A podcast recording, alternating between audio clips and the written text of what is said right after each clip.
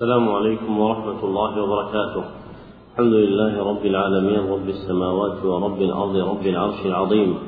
وأشهد أن لا إله إلا الله وحده لا شريك له. وأشهد أن محمدا عبده ورسوله. صلى الله عليه وعلى آله وصحبه وسلم تسليما مزيدا. أما بعد فهذا المجلس الثاني في شرح الكتاب الأول من برنامج اليوم الواحد التاسع والكتاب المطبوع فيه هو آداب طالب الحديث للعلامة بكر أبو زيد رحمه الله. وقد انتهى بنا البيان إلى قوله رحمه الله الرابع ذكر ما يجب تقديم حفظه على الحديث. نعم. الحمد لله وحده والصلاة والسلام على من لا نبي بعده أما بعد. قال المختصر غفر الله له ولشيخنا ونفعنا بعلومهما. الرابع ذكر ما يجب تقديم حفظه على الحديث. ينبغي للطالب أن يبدأ بحفظ كتاب الله عز وجل إذ كان أجل العلوم وأولاها بالسبت والتقديم.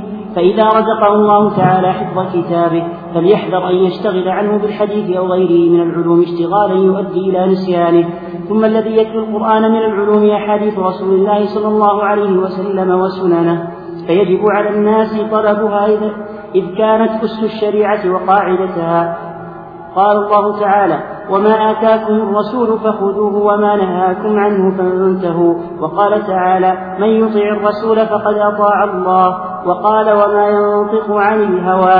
ذكر المصنف رحمه الله تعالى أدبا آخر من آداب المتعاطي صنعة الحديث وهو ملاحظة ما يجب تقديم حفظه عليه. بالبداءة بكتاب الله سبحانه وتعالى. وهذا أمر مجمع عليه عند ابتداء الطلب ولا سيما مع سن الصغر. فمن كان صغيرا فمفتتح طلبه للعلم هو أن يشرع بحفظ كتاب الله عز وجل. فإن تقدمت به السن ولما يطلب العلم وعسر عليه أن يحفظ القرآن أو زاحمه ابتداء طلبه للعلم فإنه يقبل على حفظ مهماته.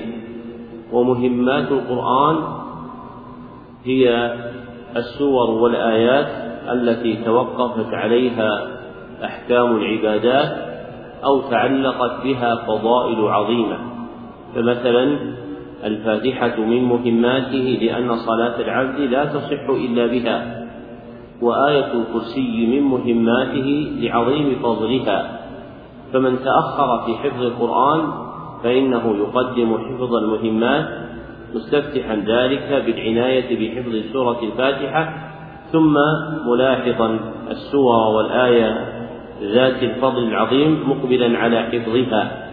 ومن رزقه الله عز وجل حفظ كتابه فليحذر أن يشتغل عنه بحفظ غيره كحديث أو غيره من العلوم اشتغالا يؤدي إلى نسيانه.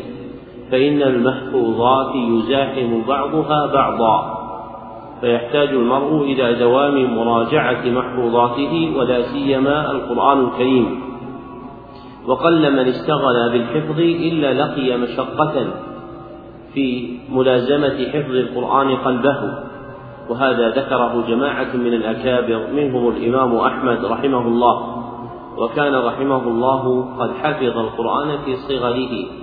ثم زاحمه حفظ الحديث حتى ذهب عنه كثير منه فكان يسأل الله سبحانه وتعالى حفظه مرة أخرى. فلما اتفقت له محنة القول بالقرآن وسجن فيها رجع رحمه الله تعالى إليه بضبط حفظه فيه وكان يقول بعد إذا سألتم الله عز وجل حفظ القرآن فاسألوه حفظه في عافية فإني كنت حافظا له ورجوت أن أحفظه بعد أن أخذ الحديث منه ما أخذه ولم أقل في عافية فلم يقدر لي ذلك إلا في أيام المحنة يعني فتنة خلق القرآن. ثم يتلو القرآن الكريم في العناية بالحفظ أحاديث رسول الله صلى الله عليه وسلم فهي بعد القرآن أس الشريعة وقاعدتها والمقدم منها حفظ الكتب التي تشتمل على جوامعها. والمشهور فيها أربعة عند المسلمين هي الأربعين النووية فعمدة الأحكام فبلوغ المرام فرياض الصالحين.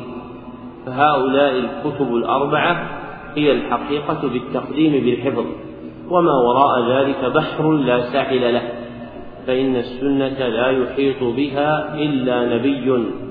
قاله أبو عبد الله الشافعي في الرسالة وأبو بكر ابن خزيمة في صحيحه. نعم. أحسن الله إليكم. قال رحمه الله قال الخطيب أخبرنا محمد بن أحمد بن يعقوب. قال أخبرنا محمد بن نعيم الضبي. قال أخبرني محمد بن يوسف بن ريحان ابن ريحان. قال حدثني أبي قال سمعت أبا عبد الله محمد بن إسماعيل يعني البخاري يقول أفضل المسلمين رجل أحيا سنة من سنن الرسول صلى الله عليه وسلم قد أميتت. فاصبروا يا أصحاب السنن رحمكم الله فإنكم ما قل الناس. قال الشيخ أبو بكر قول البخاري إن أصحاب السنن أقل, أقل الناس. عنا به الحفاظ للحديث العالمين بطرقه المميزين لصحيحه من سقيمه وقد صدق رحمه الله في قوله لأنك إذا اعتبرت لم تجد بلدا من بلدان الإسلام يخلو من فقيه أو متفقه يرجع أهل مثله إليه ويعولون في فتاويهم عليه. وتجد الأمصار الكثيرة خالية من صاحب حديث عارف به مجتهد فيه. وما ذاك إلا لصعوبة علمه وعزته وقلة من ينجب فيه من سامعه وكتبته؟ وقد كان العلم في وقت البخاري غضا طريا والابتسام به محبوبا شهيا والدواعي إليه أكبر والرغبة فيه أكثر. وقال هذا القول الذي حكيناه عنه. فكيف نقول في هذا الزمان مع عدم الطالب وقلة الراغب؟ وكأن الشاعر وصف قلة المتخصصين من أهل زماننا في قوله وقد كنا نعدهم قليلا فقد صاروا أقل من القليل. هذا الذي ذكره أبو بكر الخطيب رحمه الله تعالى في قلة العارفين بالحديث وذهاب أهله هو من جنس التوجعات والتفجعات. التي لا يراد بها حقيقتها وإنما المؤمل منها أن تكون حافزا للنفوس إلى طلب ما يذكر لها.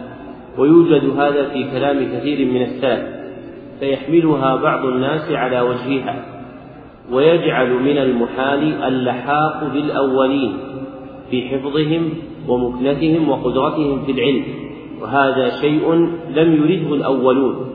لأن العلوم منن إلهية ومنح ربانية فليس بمستكثر على الله عز وجل أن يتفضل على المتأخر بما كان عليه الأول أو أكثر.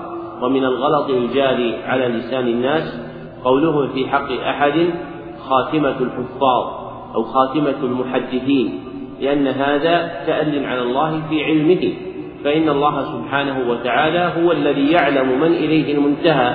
في كونه خاتمة الحفاظ وفي ذلك تزهيد للناس وتضعيف لهممهم. ولكن ما وقع من كلام السلف على هذا النحو فإنما يريدون به تحريك النفوس إلى تحصيل المطلوب. ومن هذا الجنس أن الشافعي رحمه الله قال يوما لأحد أصحابه يطلب الفقه والحديث أتريد أن تجمع بين الفقه والحديث؟ هيهات. وما قول الشافعي رحمه الله هيئات على إرادة منع ذلك بالكلية ولكن فيه تنبيه إلى مشقته وصعوبته. وإلا فالشافعي في زمنه ومن بعده أحمد بن حنبل في جماعة آخرين حاجوا الجمع بين الفقه والحديث. فليس المقصود من مثل هذه السياقات في كلام الأئمة الماضين ومنهم أبو بكر الخطيب رحمه الله تعالى هو تقنيط الناس من رحمة الله في تحصيل العلوم ولا تسريب اليأس إليها وإنما مرادهم حفز النفوس إلى الجد والاجتهاد في أخذ العلم فإن العلم لا يؤخذ إلا بجد. وذكر مثل هذه المعاني يحرك النفوس إلى تحصيل مطالبها من العلم وغيره. نعم. أحسن الله إليكم. قال رحمه الله الخامس القول في الأسانيد العالية. إذا عزم الله تعالى لامرئ على سماع الحديث وحضرته نية في الاشتغال به فينبغي أن يقدم المسألة لله أن يوفقه فيه ويعينه عليه ثم يبادر إلى السماع ويحرص على ذلك من غير توقف ولا تأخير ويعمد إلى أسند شيوخ مصره وأقدمهم سماعا فيديم الاختلاف إليه ويواصل العكوف عليه ومذاهب الناس تختلف في ذلك فمنهم من يكتفي بسماع الحديث نازلا مع وجود من يرويه عاليا. ومنهم من لا يقتنع بذلك ولا يقتصر على النزول وهو يجد العلو. وأهل النظر أيضا مختلفون في ذلك فمنهم من يرى أن السماع النازل أفضل لأنه يجب على الراوي أن يجتهد في معرفة جرح من يروي عنه من يروى عنه وتعديله. والاجتهاد في أحوال رواة النازل أكثر وكان الثواب فيه أوفر. ومنهم من يرى أن سماع العالي أفضل لأن المجتهد مخاطر. وسقوط بعض الإسناد مسقط لبعض الاجتهاد وذلك أقرب إلى السلامة فكان أولى. والذي نستحبه طلب العالي إذ في الاقتصار على النازل إبطال الرحلة وتركها. فقد رحل خلق من أهل العلم قديما وحديثا إلى الأقطار البعيدة طلبا لعلو الإسناد. قال منتقيه عفى الله عنه يريد الخطيب بهذا رحمه الله تعالى. في عصر الرواية وامتدادها بالإسناد والإجازة. أما في عصرنا فما بقي فيه إلا رسوم إجازات والسنة ولله الحمد محفوظة بأسانيدها ومتونها في دواوين الإسلام. فعلى الطالب أن يعمد إلى أبرع أهل عصره في رواية الحديث ودرايته. ذكر المصنف رحمه الله أدبا آخر من آداب طالب الحديث يتعلق بتحصيل الأسانيد العالية والإسناد العالي هو بأخصر عبارة عند المحدثين ما قلت رواته فإن كثرت سمي إسنادا نازلا فالإسناد الثنائي عند مالك أعلى من الإسناد الثلاثي عند أحمد والبخاري. والإسناد الثلاثي عند أحمد والبخاري أعلى من الإسناد الرباعي عند مسلم وطبقته وهلم جرا. فكلما قلت وسائط الرواية بين المحدث وبين النبي صلى الله عليه وسلم خاصة أو إمام ذي صفة عالية سمي إسنادا عاليا. وافتتح المصنف رحمه الله القول في هذا الأدب بقوله إذا عزم الله تعالى وإضافة العزم إلى الله عز وجل وقعت في قول أم سلمة في صحيح مسلم ثم عزم الله لي فقلتها واضطرب شراح الصحيح في تصحيح إضافة العزم إلى الله أو منعه وذكروا فيه قولين. والصحيح أن العزم يضاف إلى الله عز وجل فعلا من أفعاله وصفة من صفاته. فهو قول جماعة من السلف واختاره أبو العباس ابن تيمية الحفيد وأبلغ حجج هؤلاء قراءة جماعة من السلف فإذا عزمت فتوكل على الله بضم التاء وهي قراءة خارجة عن العشر لكن قرأ بها جماعة من الأوائل.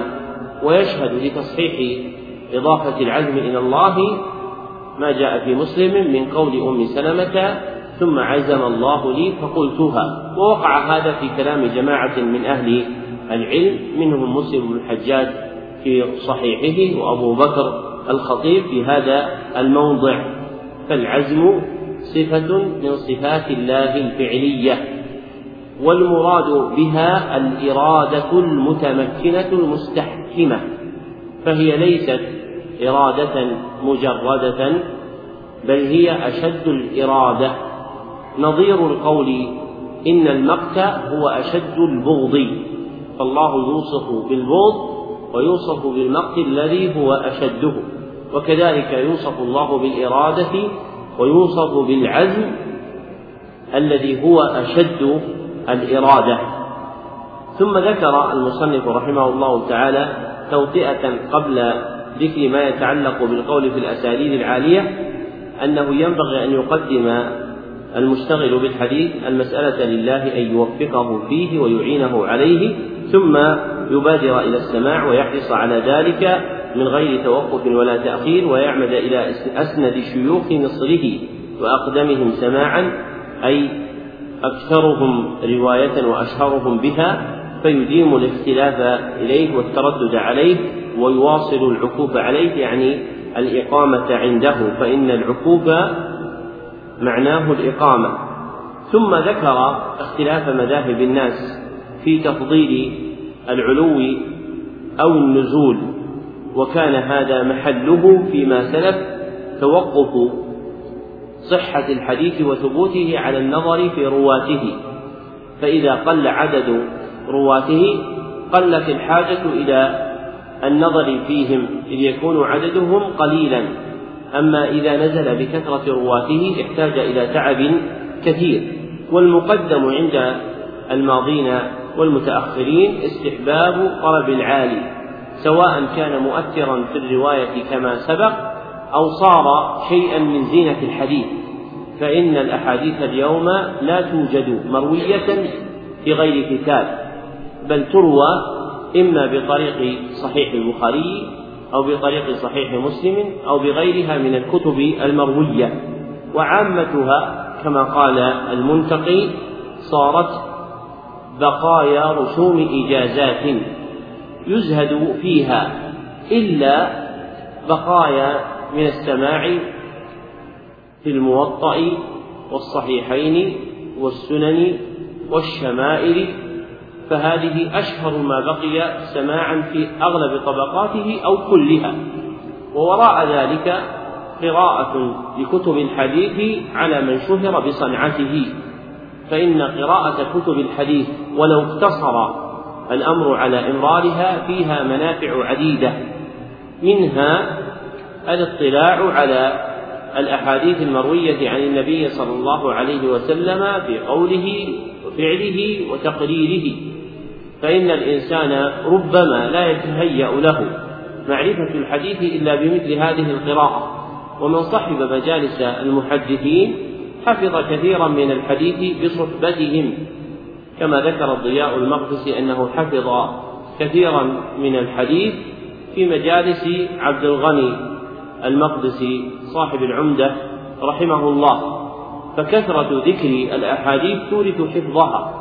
كما أن في الاطلاع على كتب الحديث إعلاما بطرائق مصنفيها وتعريفا بفوائد منثورة فيها فإنه يوجد في الكتب الحديثية من الفوائد المتعلقة بالمتن والإسناد ما لا يوجد في الكتب المصنفة لا في شرحها ولا في مصطلحها فإن لأهل العلم رحمهم الله تعالى في متان كتبهم في بيان معاني الحديث أشياء لم يذكرها الشراح كما أنه يوجد من كلامهم في المسائل التي تتعلق في مصطلح الحديث أشياء لم يذكرها المصنفون في علم الحديث.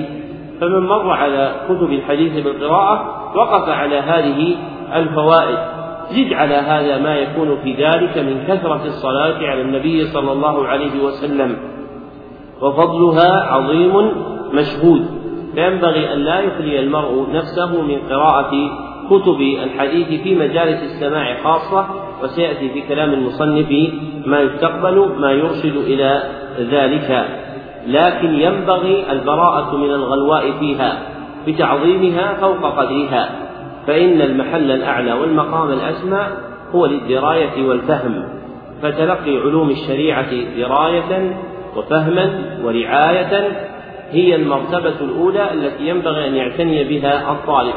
وكم من امرئ برز في علم الدراية وانتفع به الناس ولم تكن له رواية عند المتأخرين كالعلامة ابن عثيمين في القرن الماضي في العقد الماضي فإنه نفع الناس في علوم الدراية مع أنه لم يكن له إجازة يروي بها. وكان في القرن الماضي من له رواية لكنه لم يشهرها زهدا فيها كالعلامة ابن باز رحمه الله تعالى. فينبغي أن يسير الإنسان بسير هؤلاء العقلاء المتمكنين بإنزال كل شيء منزلته دون شطط ولا غلط. نعم. أحسن الله إليكم. قال رحمه الله السادس تخير الشيوخ إذا تباينت أوصافهم. درجات الرواة لا تتساوى في العلم فيقدم فيقدم السماع ممن على إسناده على ما ذكرنا. فإن تكافأت أسانيد جماعة من الشيوخ في العلو وأراد الطالب أن يقتصر على السماع من بعضهم فينبغي أن يتخير المشهور منهم بطلب الحديث المشار إليه بالإتقان له والمعرفة به. وإذا تساووا في الإسناد والمعرفة فمن كان من الأشراف وذوي الأنساب فهو أولى بأن يسمع منه. وبسنده عن شعبة قال حدثوا عن أهل الشرف فإنهم لا يكذبون. هذا أهل الشرف هم أهل الفضل والمقام الحميد. إما بالنظر إلى أنسابهم أو بالنظر إلى مقاماتهم في الدين كأن يكون منسوبا إلى آل البيت النبوي أو يكون أو يكون من بيت شهروا بالعلم عقدا بعد عقد وطبقة بعد طبقة. فما كان من هذا الجنس ممن شهر بمقامه الحميد فإنه يستبعد صدور الكذب منه فالمرء قد لا يألف الكذب بالنظر إلى عنصره وأصله فالشريف يرى أن في الكذب غضا منه أرومة وحمية فضلا عن الديانة فيستنكف منه. ومن هذا الجنس أعراب الخلق عند الأوائل فإن الأعراب لم يكونوا يعرفون الكذب. وقد قال الحاكم في إسناد وقد قال الحاكم وغيره في إسناد هذا إسناد أعرابي. يريد أن أهله لا يعرفون بالكذب. فغالب الأعراب الأوائل كان الكذب عندهم كبيرة مستعظمة فلم يكونوا يجرونه في أمر دين ولا دنيا. فمتى علم من عنصر المرء وأصله بالنظر إلى نسبه أو حسبه أو مقامه الحميد أنه ممن يستنكف عن الكذب خلقة وسجية فضلا عن الديانة فإن هذا ممن يؤخذ العلم عنده عنه ويتحرى وتتحرى الرواية عنه. نعم. أحسن الله إليكم. قال رحمه الله هذا كله بعد استقامة الطريقة وثبوت العدالة والسلامة من البدعة. فأما من لم يكن على هذه الصفة فيجب العدول عنه واجتناب السماع منه. وذكر بسنده عن إبراهيم قال كانوا إذا أتوا الرجل ليأخذوا عنه نظروا إلى سمته وإلى صلاته وإلى حاله ثم يأخذون عنه. ذكر من يجتنب السماع منه. في ترك السماع من الفاسق اتفق أهل العلم على أن السماع ممن ثبت فسقه لا يجوز ويثبت الفسق بأمور كثيرة لا تختص بالحديث. فأما ما يختص بالحديث منها فمثل أن يضع متون الأحاديث على رسول الله صلى الله عليه وسلم أو أسانيد المتون. ويقال إن الأصل في التفتيش عن حال الرواة كان لهذا السبب. قوله ويقال إن الأصل في التفتيش عن حال الرواة أي معرفة ما فيهم من الجرح والتعديل فإن اسم التفتيش عندهم يراد به معرفة ما فيهم من جرح وتعديل وكان مبدأ أمره لما ظهر الكذب على رسول الله صلى الله عليه وسلم فلما نجم ناجم الكذب عليه صلوات الله وسلامه عليه صار نقاد الحديث ودهاقلته يفتشون عن أحوال الرواة جرحا وتعديلا وابتدأ هذا في زمن التابعين ثم لم يزل يتكاثر حتى شهر به من شهر به من الأئمة كالبخاري وأحمد وأبي حاتم وأبي زرعة الرازيين. نعم. أحسن الله إليكم قال رحمه الله ومنها أن يدعي السماع ممن لم يلقه ولهذه العلة قيد الناس مواليد الرواة وتاريخ موتهم فوجدت روايات لقوم عن شيوخ قصرت أسنانهم عن إدراكهم وضبط أصحاب الحديث صفات العلماء وهيئاتهم وأحوالهم أيضا لهذه العلة وقد افتضح غير واحد من الرواة في مثل ذلك.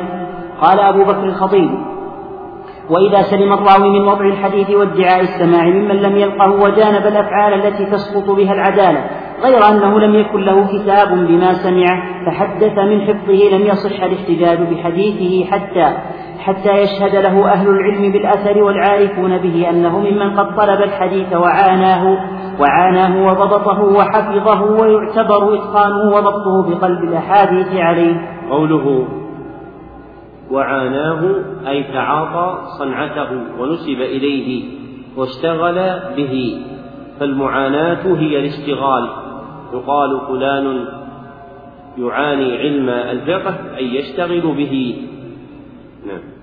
أحسن الله إليكم قال رحمه الله. في ترك السماع من أهل الأهواء والبدع. وبسنده عن الثوري يقول من سمع من مبتدع لم ينفعه الله بما سمع ومن صافحه فقد نقض الإسلام عروة عروة. وإذا كان الراوي من أهل الأهواء والمذاهب التي تخالف الحق لم يسمع منه وإن عرف بالطلب والحفظ. ذكر المصنف رحمه الله تعالى ممن يجتنب السماع منه أهل الأهواء والبدع إماتة لبدعتهم وإزهاقا لمقالتهم. فإن السلف رحمهم الله تعالى كانوا لا يشهرون الأخذ عنهم تضعيفا لرأيهم وإذهابا لتلك المقالة من الشهرة. فإن احتاجوا إليه إذ عدم نظيره من أهل السنة فإنهم يحدثون عنه على مذاهب مختلفة في مأخذ ذلك. أشهرها فيما استقر عليه الأمر عندهم في علم اصطلاح الحديث أن الراوي المبتدع يروى عنه بشروط. أحدها ألا تكون بدعته مكفرة. وثانيها ألا يكون داعية إليها.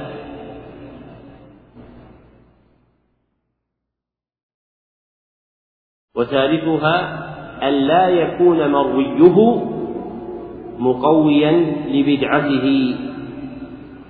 وإلى هذا أشار الشمني بقوله في نظم نخبة الفكر وكل من يكفر بابتداع رد حديثه بلا نزاع أو لا ولكن فسقه به حصل وما دعا الناس لما له انتحل فليس من حديثه يرد إلا الذي لرأيه يشد. وهذا أشهر مذاهب المحدثين ولهم في ذلك مسالك أخرى إفاضة الكلام عليها في مقام آخر بإذن الله.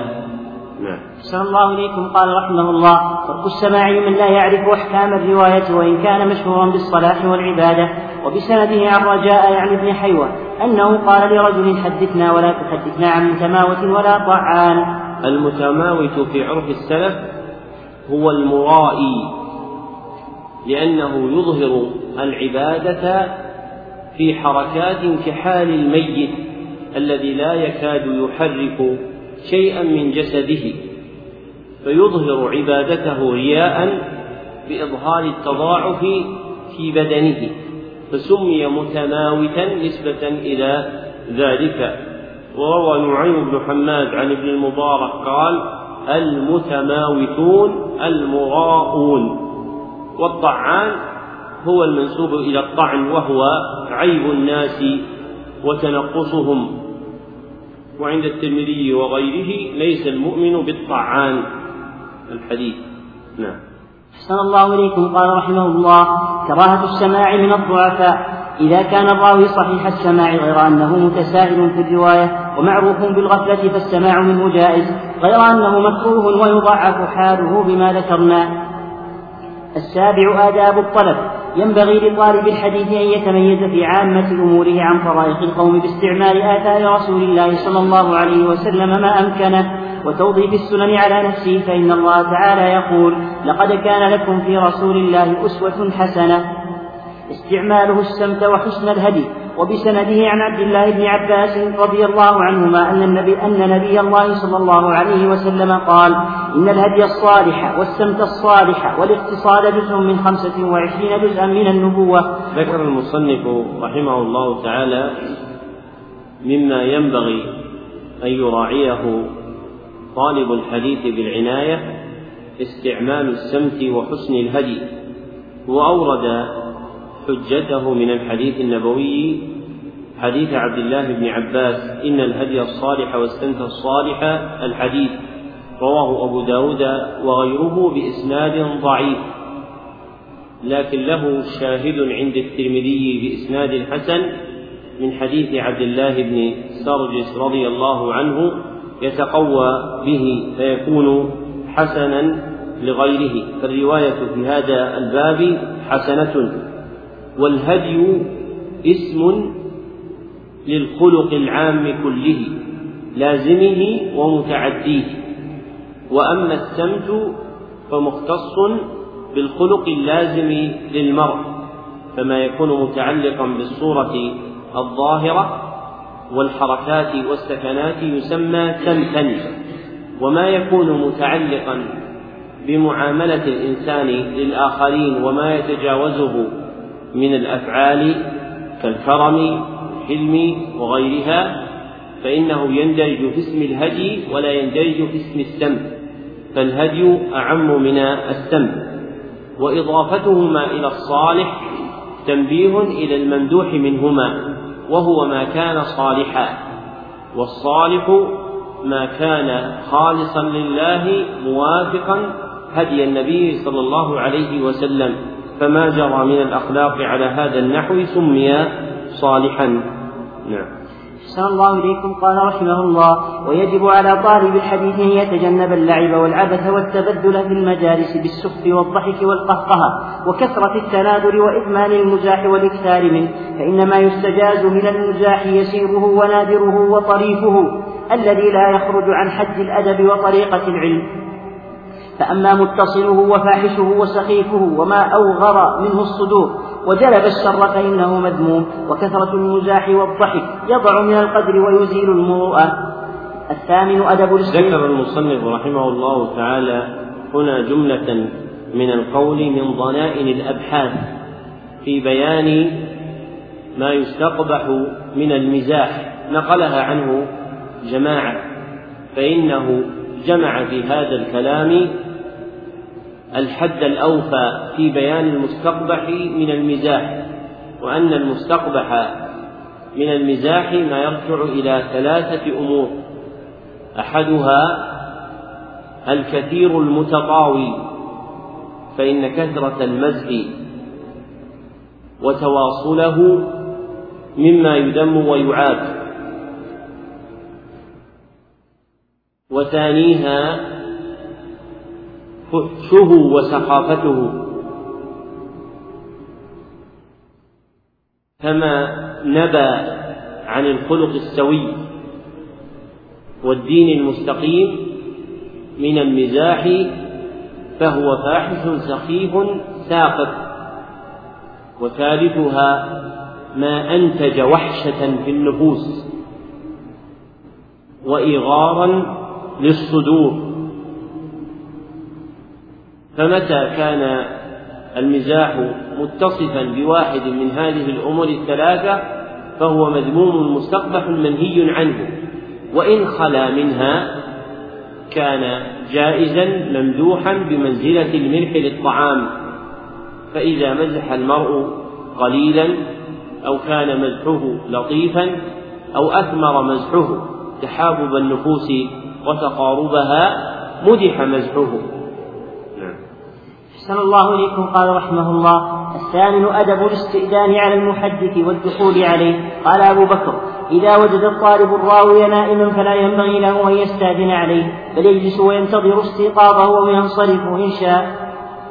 كيفية الوقوف على باب المحدد للاستئذان؟ إذا كان باب دار المحدد مفتوحا فينبغي للطالب أن يقف قريبا منه ويستأذن. وإن كان الباب مردودا فله أن يقف حيث شاء منه ويستأذن. ويكره للطالب إذا استأذن فقيل من ذا أن يقول أنا؟ من غير أن يسمي نفسه. ولا يجوز الدخول على المحدث من غير استئذان. فمن فعل ذلك أمر بالخروج وأن يستأذن ليكون تأديبا له في المستقبل. وإذا حضر جماعة من الطلبة باب المحدث وأذن لهم في الدخول فينبغي أن يقدموا أسنهم ويدخلوه أمامهم فإن ذلك هو السنة وإن قدم الأكبر على نفسه من كان أعلم منه جاز ذلك وكان حسنا. من الآداب التي ينبغي أن يتعلق بها الحديثي والمحدث أدب الاستئذان عند إرادة الدخول.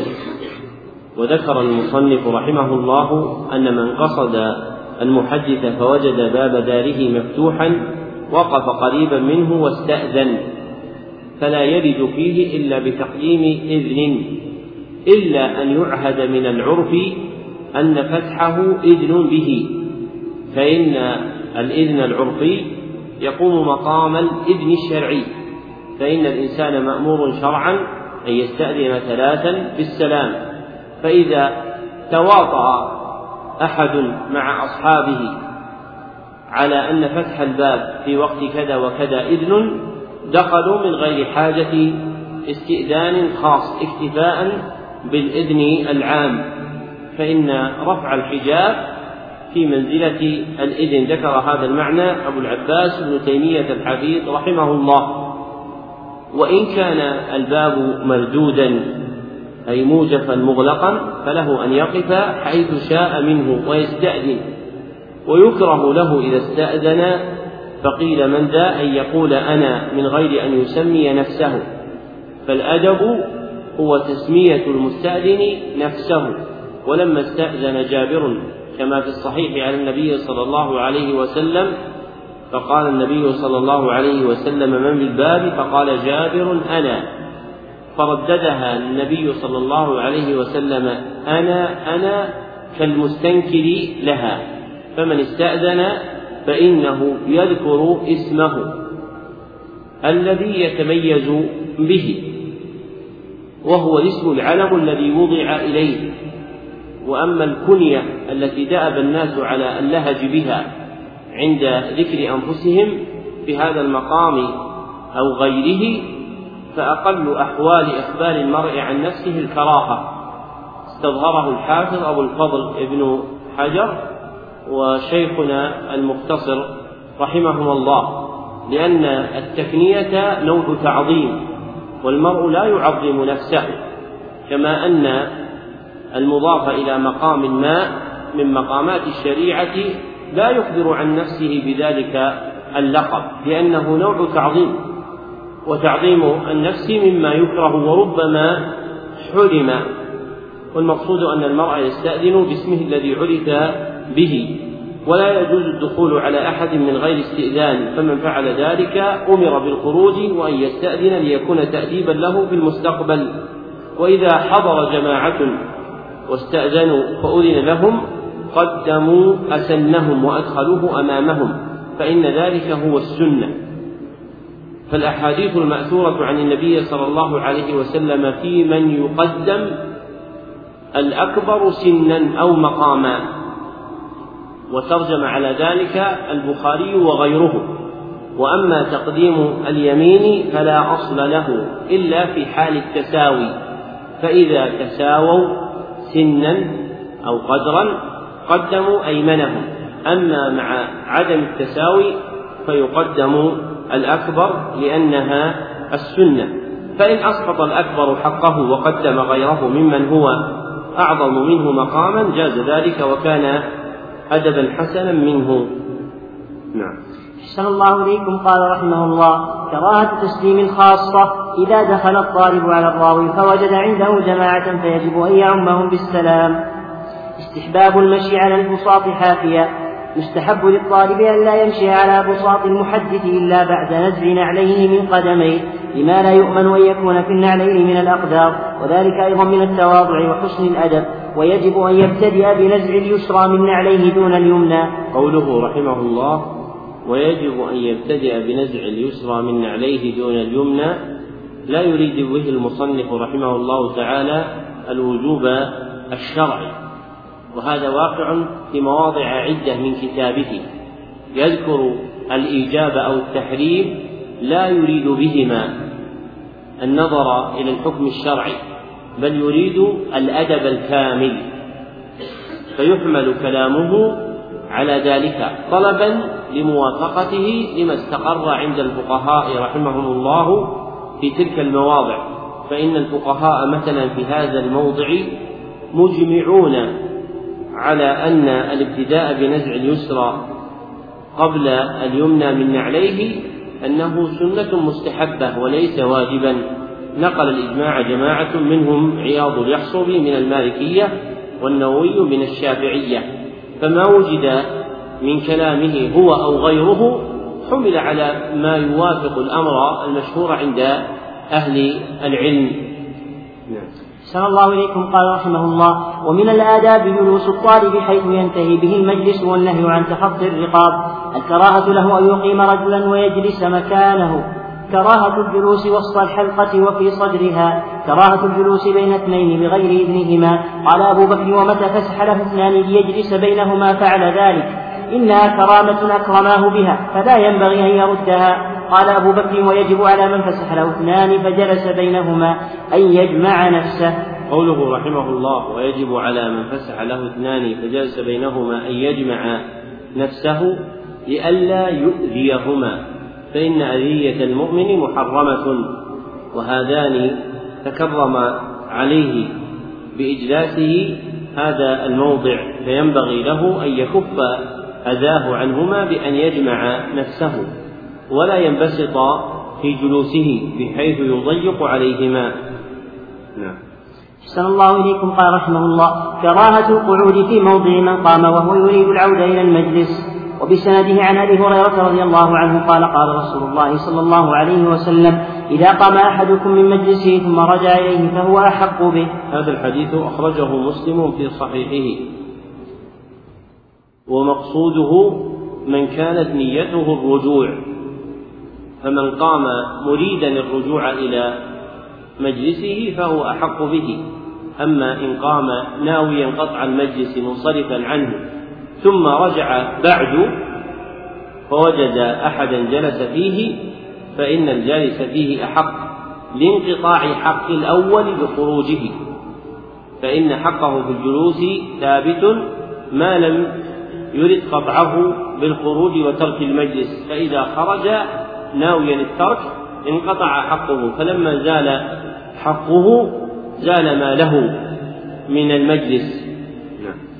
أحسن الله إليكم. قال رحمه الله تعظيم المحدد وتبجيله لعموم حديث ليس منا من لم يوقر كبيرنا ويرحم صغيرنا. رواه بسنده وأخرجه الترمذي وغيره. وإذا خاطب الطالب المحدث عظمه في خطابه بنسبته إياه إلى العلم مثل أن يقول له أيها العالم أو أيها الحافظ ونحو ذلك. من الآداب الحديثية مخاطبة المقدمين من أهله من المحدثين والحفاظ وعلماء الحديث بما يدل على تعظيمهم وتبجيلهم وإجلالهم لعموم الحديث ليس منا من لم يوقر كبيرنا وتوقير الكبير هو إجلاله وتعظيمه أي استعمال التعظيم والإجلال معه والكبير إما أن يكون كبير سن أو كبير قدر بعلم أو غيره. وهذا الحديث رواه الترمذي وغيره عن أنس في إسناده ضعف لكن له شواهد عديدة عن جماعة من الصحابة يدخل بها الحديث المذكور في جملة الحسان. والآيات والأحاديث في إثبات هذا المعنى كثيرة لكن التعظيم الذي يحسن سلوكه مع المقدمين من علماء الحديث وغيرهم هو ما كان وفق الشريعة والعرف. وما خرج عن الشريعة والعرف فإنه مطرح لا يلتفت إليه. فإذا دلت الشريعة على وجه ما من وجوه التعظيم أو جاء به العرف كان من حق المعظم في العلم أن يصرف إليه. وما خرج عن ذلك فإنه لا يعول عليه فليس التعظيم أصلا واسعا تندرج فيه جميع الصور بل لا بد أن تكون صورة التعظيم مأذونا بها شرعا أو عرفا فإن لم تكن مألوفة كذلك فإنها تطرح ومما ينبغي أن يتجافى في التعظيم والتبجيل رفع المخاطب بالتعظيم فوق قدره فإن رفعه فوق قدره إنزال له عن قدره كالبياض إذا زاد انقلب برصا فإذا رفع المتعلم شيخه في الحديث أو غيره فوق القدر الذي هو له وصيره في مقام ليس هو من أهله فإنه يضر بشيخه. ولم تكن العرب العرباء ترفع رأسا ولا تولي عناية لأمر التعظيم والتبجيل حتى داخلها العجم. فإن العجم مفتونون قديما وحديثا بوجوه من التعظيم لم تأت بها الشريعة ولا عرفتها العرب في أرومتها. وحميتها فلا ينبغي أن يجتال طالب الحديث بالمظاهر الجوفاء من طرائق التعظيم عند الأعاجم إما بالألفاظ أو بالأفعال فإن من الشائع عندهم مثلا كثرة التلقيب بالحافظ فتجد أمام أحدهم الحافظ فلان الفلاني ثم تجد آخر كذلك ثم تجد ثالث كذلك وهم يطلقونه على حافظ القرآن وكأنه أقصى ما يبلغون من حفظ الشريعة فإن حفظ السنة فيهم ولا سيما في الأعصار المتأخرة بعد القرن السابع فما بعده إلى يومنا قليل وغلبت عليهم العلوم العقلية والعربية والمقصود أن الإنسان ينبغي له أن يحذر من نافذة التعظيم والتبجيل التي عظمت عند الناس اليوم فصار كثير منهم يشار إليه باسم المحدث أو الحافظ أو المحقق وهو خلي مما يصدق عليه هذا الوصف. ومن كان فرحا بالألقاب كانت هي غاية محصوله ومنتهى مأموله فلم يفلح في مجاوزة ضيقها. أما المعرض عنها المتشاغل بما يقربه إلى الله عز وجل فهو إذا صدق مع الله لم يبالي لقبه الناس بكيت أو كيت لأن الفوز بالمقامات العالية والدرجات الرفيعة عند الله أعظم من التشاغل بمثل هذه الألقاب. وكان أهل هذه البلاد خاصة لا يعرفون الألقاب المشهورة اليوم عند من خلفهم. كالمحدث والعلامة والحافظ وكان أقصى ما يطلق على المتقدم في العلم اسم الشيخ ومن دونه يسمى طالب علم. ولم يكن في زمن المقدمين من علمائهم كابن باز وقبله ابن إبراهيم وقبله ابن عبد اللطيف وأضرابهم يزاد على تلقيبه باسم الشيخ. وربما ذكروا لقبه المتعلق بعمله كالقاضي أو المفتي الذي صار لقبا للشيخ ابن إبراهيم ثم لابن باز رحمهم الله تعالى. فينبغي أن يسير الإنسان بسير هؤلاء الذين كانوا على طريقة الأوائل فإن الصحابة والتابعين وأتباع التابعين لم يشتهروا بالألقاب ولا ترى قط أبدا في ما عندنا. نحن والله أعلم بخارج هذه البلاد أن تجد قد كذب أمام صحابي ما لقب من ألقابه. فهذا أبو هريرة حافظ الصحابة بالإجماع. نقله الذهبي وغيره. ولا تجد أبدا اسم أبي هريرة مسبوقا بلقب الحافظ. بأن يقال عن الحافظ أبي هريرة قال قال رسول الله صلى الله عليه وسلم. وإنما تجد عن أبي هريرة رضي الله عنه قال قال رسول الله صلى الله عليه وسلم والسر في ذلك أنهم كملوا فأغناهم الله واستغنوا عن الألقاب وغيرهم فيهم نقص فاحتاجوا إلى الألقاب التي تدفع نقصهم. أحسن الله إليكم قال رحمه الله التاسع أدب السماع. أول ما يلزم الطالب عند السماع أن يصمت ويصغي إلى استماع ما يرويه المحدث وذكره بسنده عن الضحاك بن مزاحم. قال أول باب من العلم الصمت والثاني استماعه والثالث العمل به والرابع نشره وتعليمه. وإن عرض للطالب أمر احتاج أن يذكره في مجلس الحديث وجب عليه أن يخفض صوته. أن يخفض صوته لئلا يفسد السماع عليه أو على غيره. وإن لم يبلغه صوت الراوي لبعد عنه لبعده عنه سأله أن يرفع صوته سؤالا لطيفا لا سمجا ولا عنيفا. وليتقي إعادة الاستفهام لما قد فهمه وسؤال التكرار لما قد سمعه وعلمه فإن ذلك يؤدي إلى يؤدي إلى إضجار الشيوخ. وينبغي أن يكون مقعد الطالب من المحدث بمنزلة مقعد الصبي من المعلم ويجب أن يقبل على المحدث بوجهه ولا يلتفت عنه ولا يسار أحدا في مجلسه ولا يحكي عنه عن غيره خلاف روايته. وليحذر أن يعترض على حديث رسول الله صلى الله عليه وسلم عند سماعه من المحدث برأيه فإن ذلك محظور عليه. وكذلك يجب أن لا يعترض عليه بعموم القرآن لجواز أن يكون ذلك الحديث. مما خص به كتاب الله عز وجل. وإذا روى المحدث خبرا قد تقدمت معرفته. فينبغي له أن لا يداخله في روايته ليوريه أنه يعرف ذلك الحديث. فإن من فعل مثل هذا كان منسوبا إلى سوء الأدب. قوله رحمه الله وليحذر أن يعترض على حديث رسول الله صلى الله عليه وسلم عند سماعه من المحدث برأيه فإن ذلك محظور عليه. أي محرم عليه لشدة الوعيد الوارد فيه فإن الله يقول فليحذر الذين يخالفون عن أمره أن تصيبهم فتنة أو يصيبهم عذاب أليم. فمن أعظم البلايا معارضة حديث رسول الله صلى الله عليه وسلم عند سماعه. فمن كان له علم في بيان وجه الحديث بينه أما من عرض له إشكال فيه فلا ينبغي أن يتجرأ على معارضة الحديث دون علم فإن ذلك قلة دين وقلة عقل أيضا.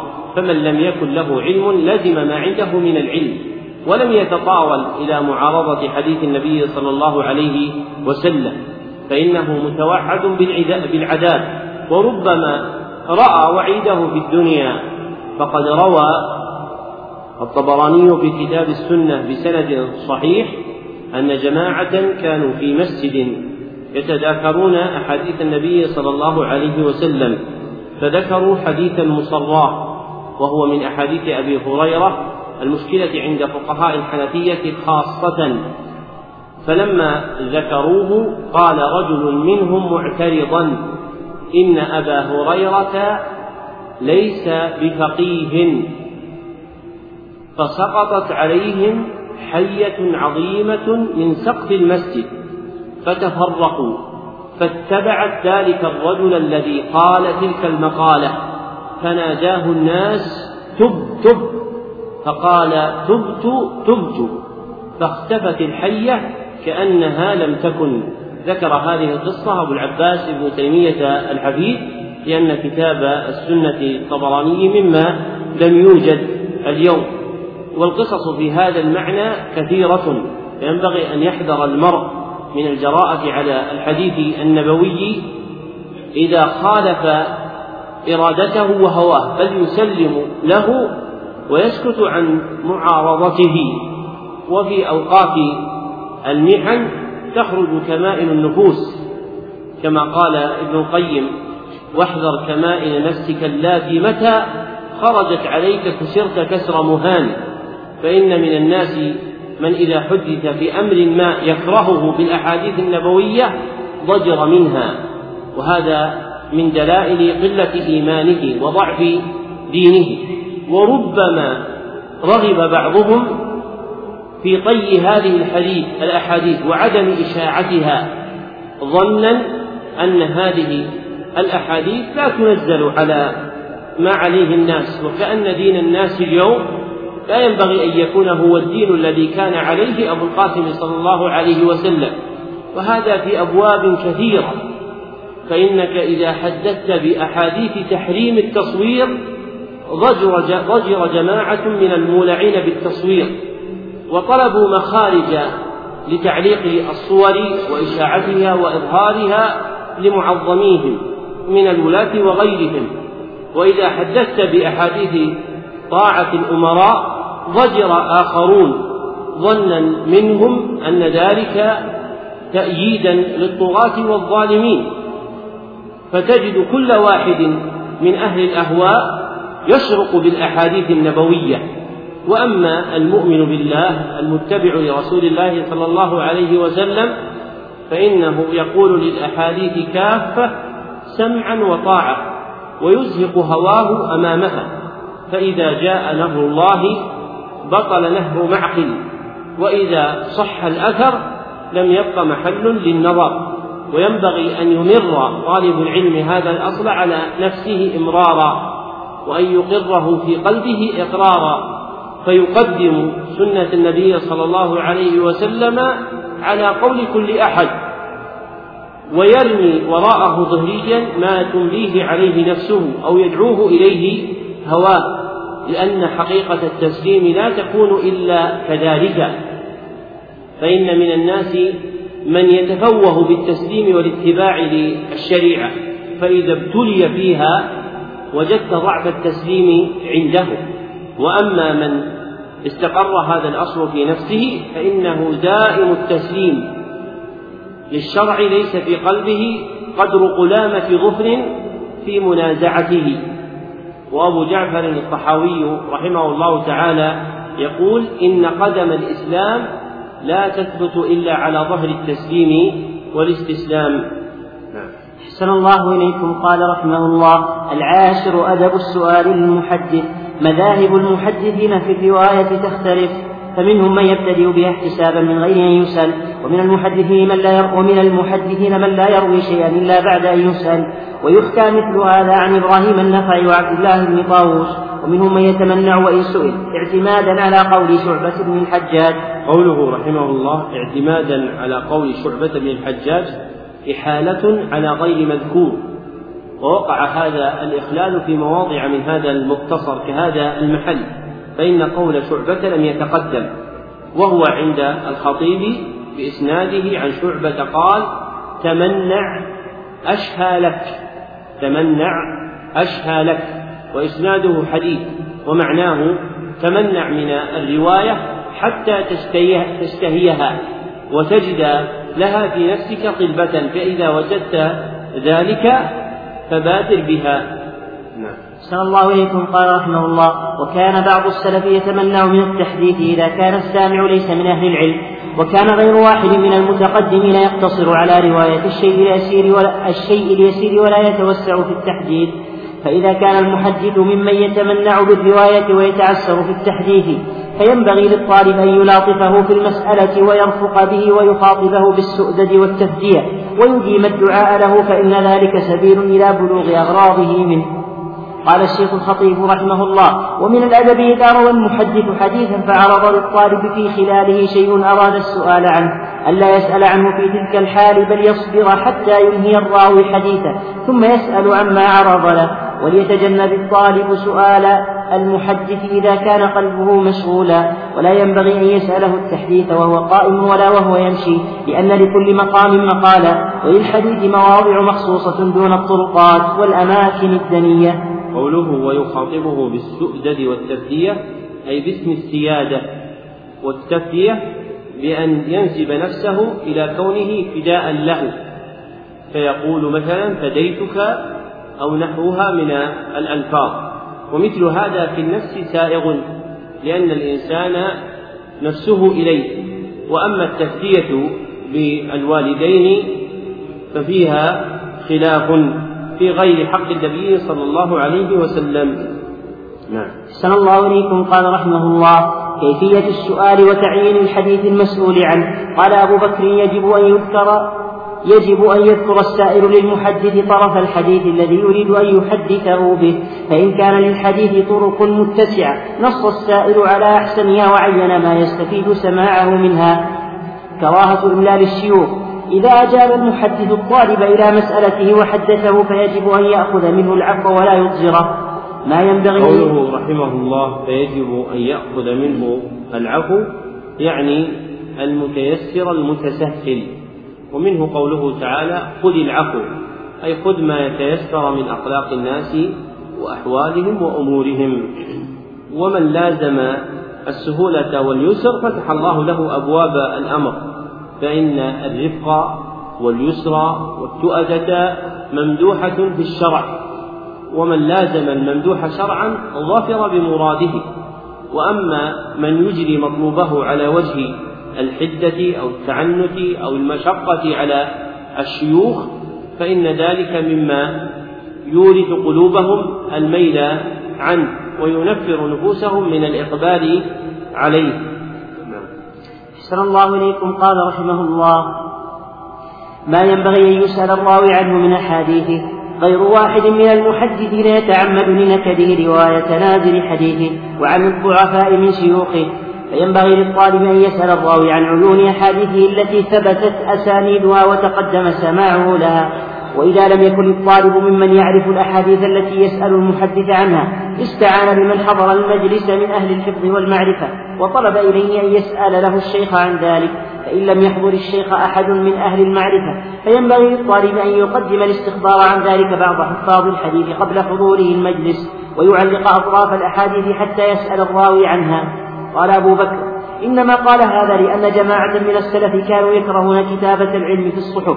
ويأمرون بحفظه عن العلماء. فرخص إبراهيم في كتابة الأطراف للسؤال عن الأحاديث ولم يرخص في كتابة غير ذلك. وقد روي عن رسول الله صلى الله عليه وسلم وعن جماعة من الصحابة والتابعين إباحة كتابة العلم وتدوينه ولنا في تقييد العلم بالخط وما جاء فيه من الإباحة والحظر وبيان وجهيهما. كتاب مفرد غنينا بما ضمناه عن إعادته في هذا الكتاب. وكان في المتقدمين من يكتب الحديث في الألواح دون الصحف. قال أبو بكر وإنما كانوا يكتبون في الألواح لكي يحفظوا المكتوب ثم يمحوا الكتابة فمن أراد رسم المسموع للتأبيد ومال في كتابته للبقاء والتخليد فكونه في الصحف أولى وتضمينه الكراريس أحفظ له وأبقى. ذكر المصنف رحمه الله في هذه الجملة ما ينبغي أن يسأل الراوي عنه من أحاديثه فإن غالب الحديث فيما سلف كان إذا قصد إلى راو من رواة الحديث عنده أحاديث مسندة سأله عن تلك الأحاديث فحدثه بها. ومن المحدثين كما قال المصنف يتعمد لنكده أي لضيق خلقه رواية نازل حديثه وعن الضعفاء من شيوخه. فمن المحدثين من إذا قصد حدث بأحاديثه النازلة أو ما كان عن شيوخه الضعفاء. لضيق خلقه وسوء طريقته في أدب نفسه. وهذا موجود في الخلق كافة لا يختص بأحد دون أحد.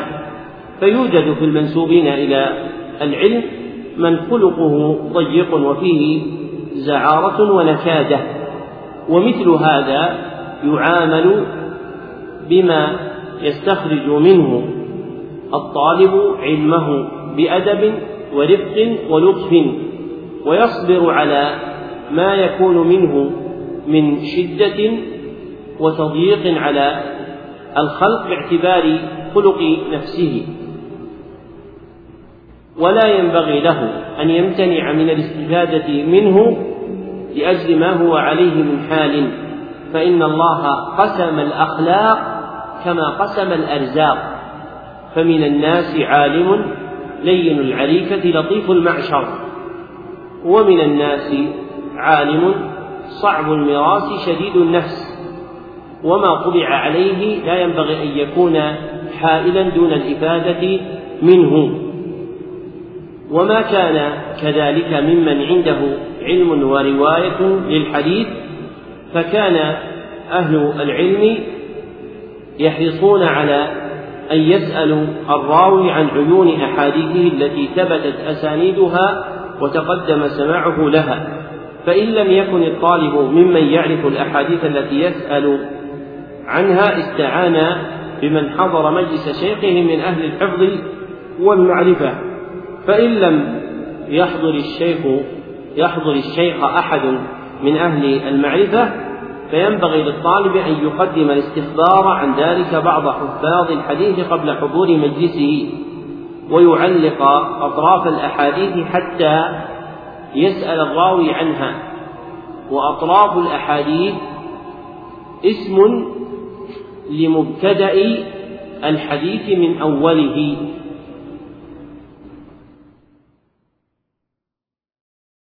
كانوا يكتبون الحديث على هذا النحو حرصا على حفظه وتخفيفا لحمله.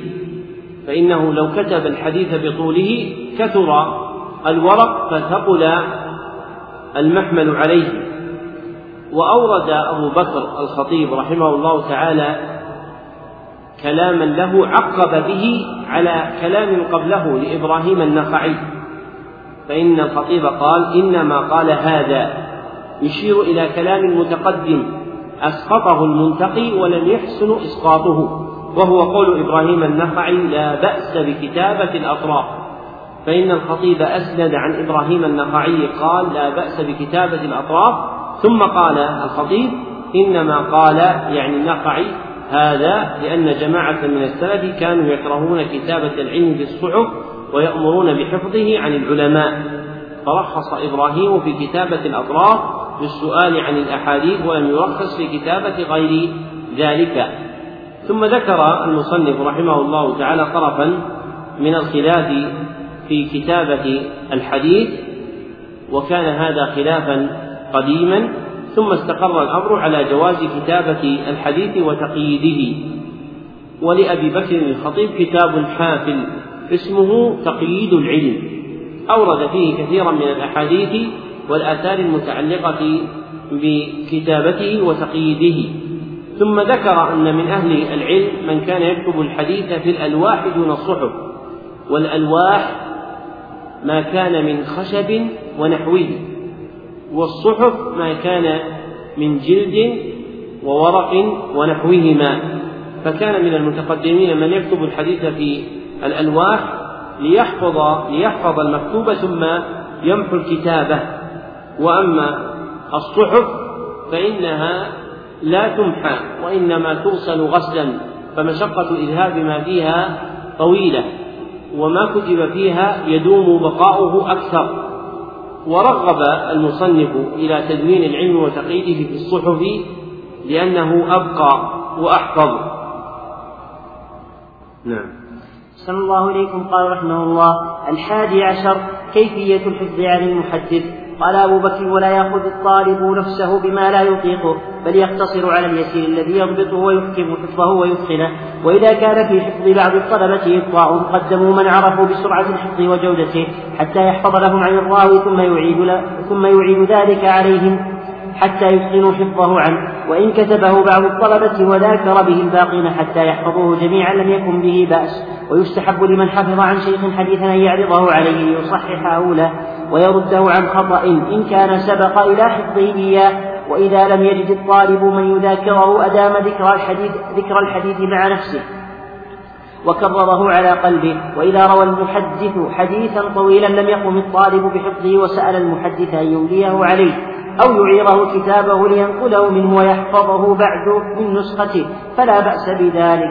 ذكر المصنف رحمه الله تعالى كلاما حسنا يتعلق بكيفية حفظ الحديث يستخرج منه أصلان عظيمان يتعلقان بحفظ الحديث خاصة والعلم عامة.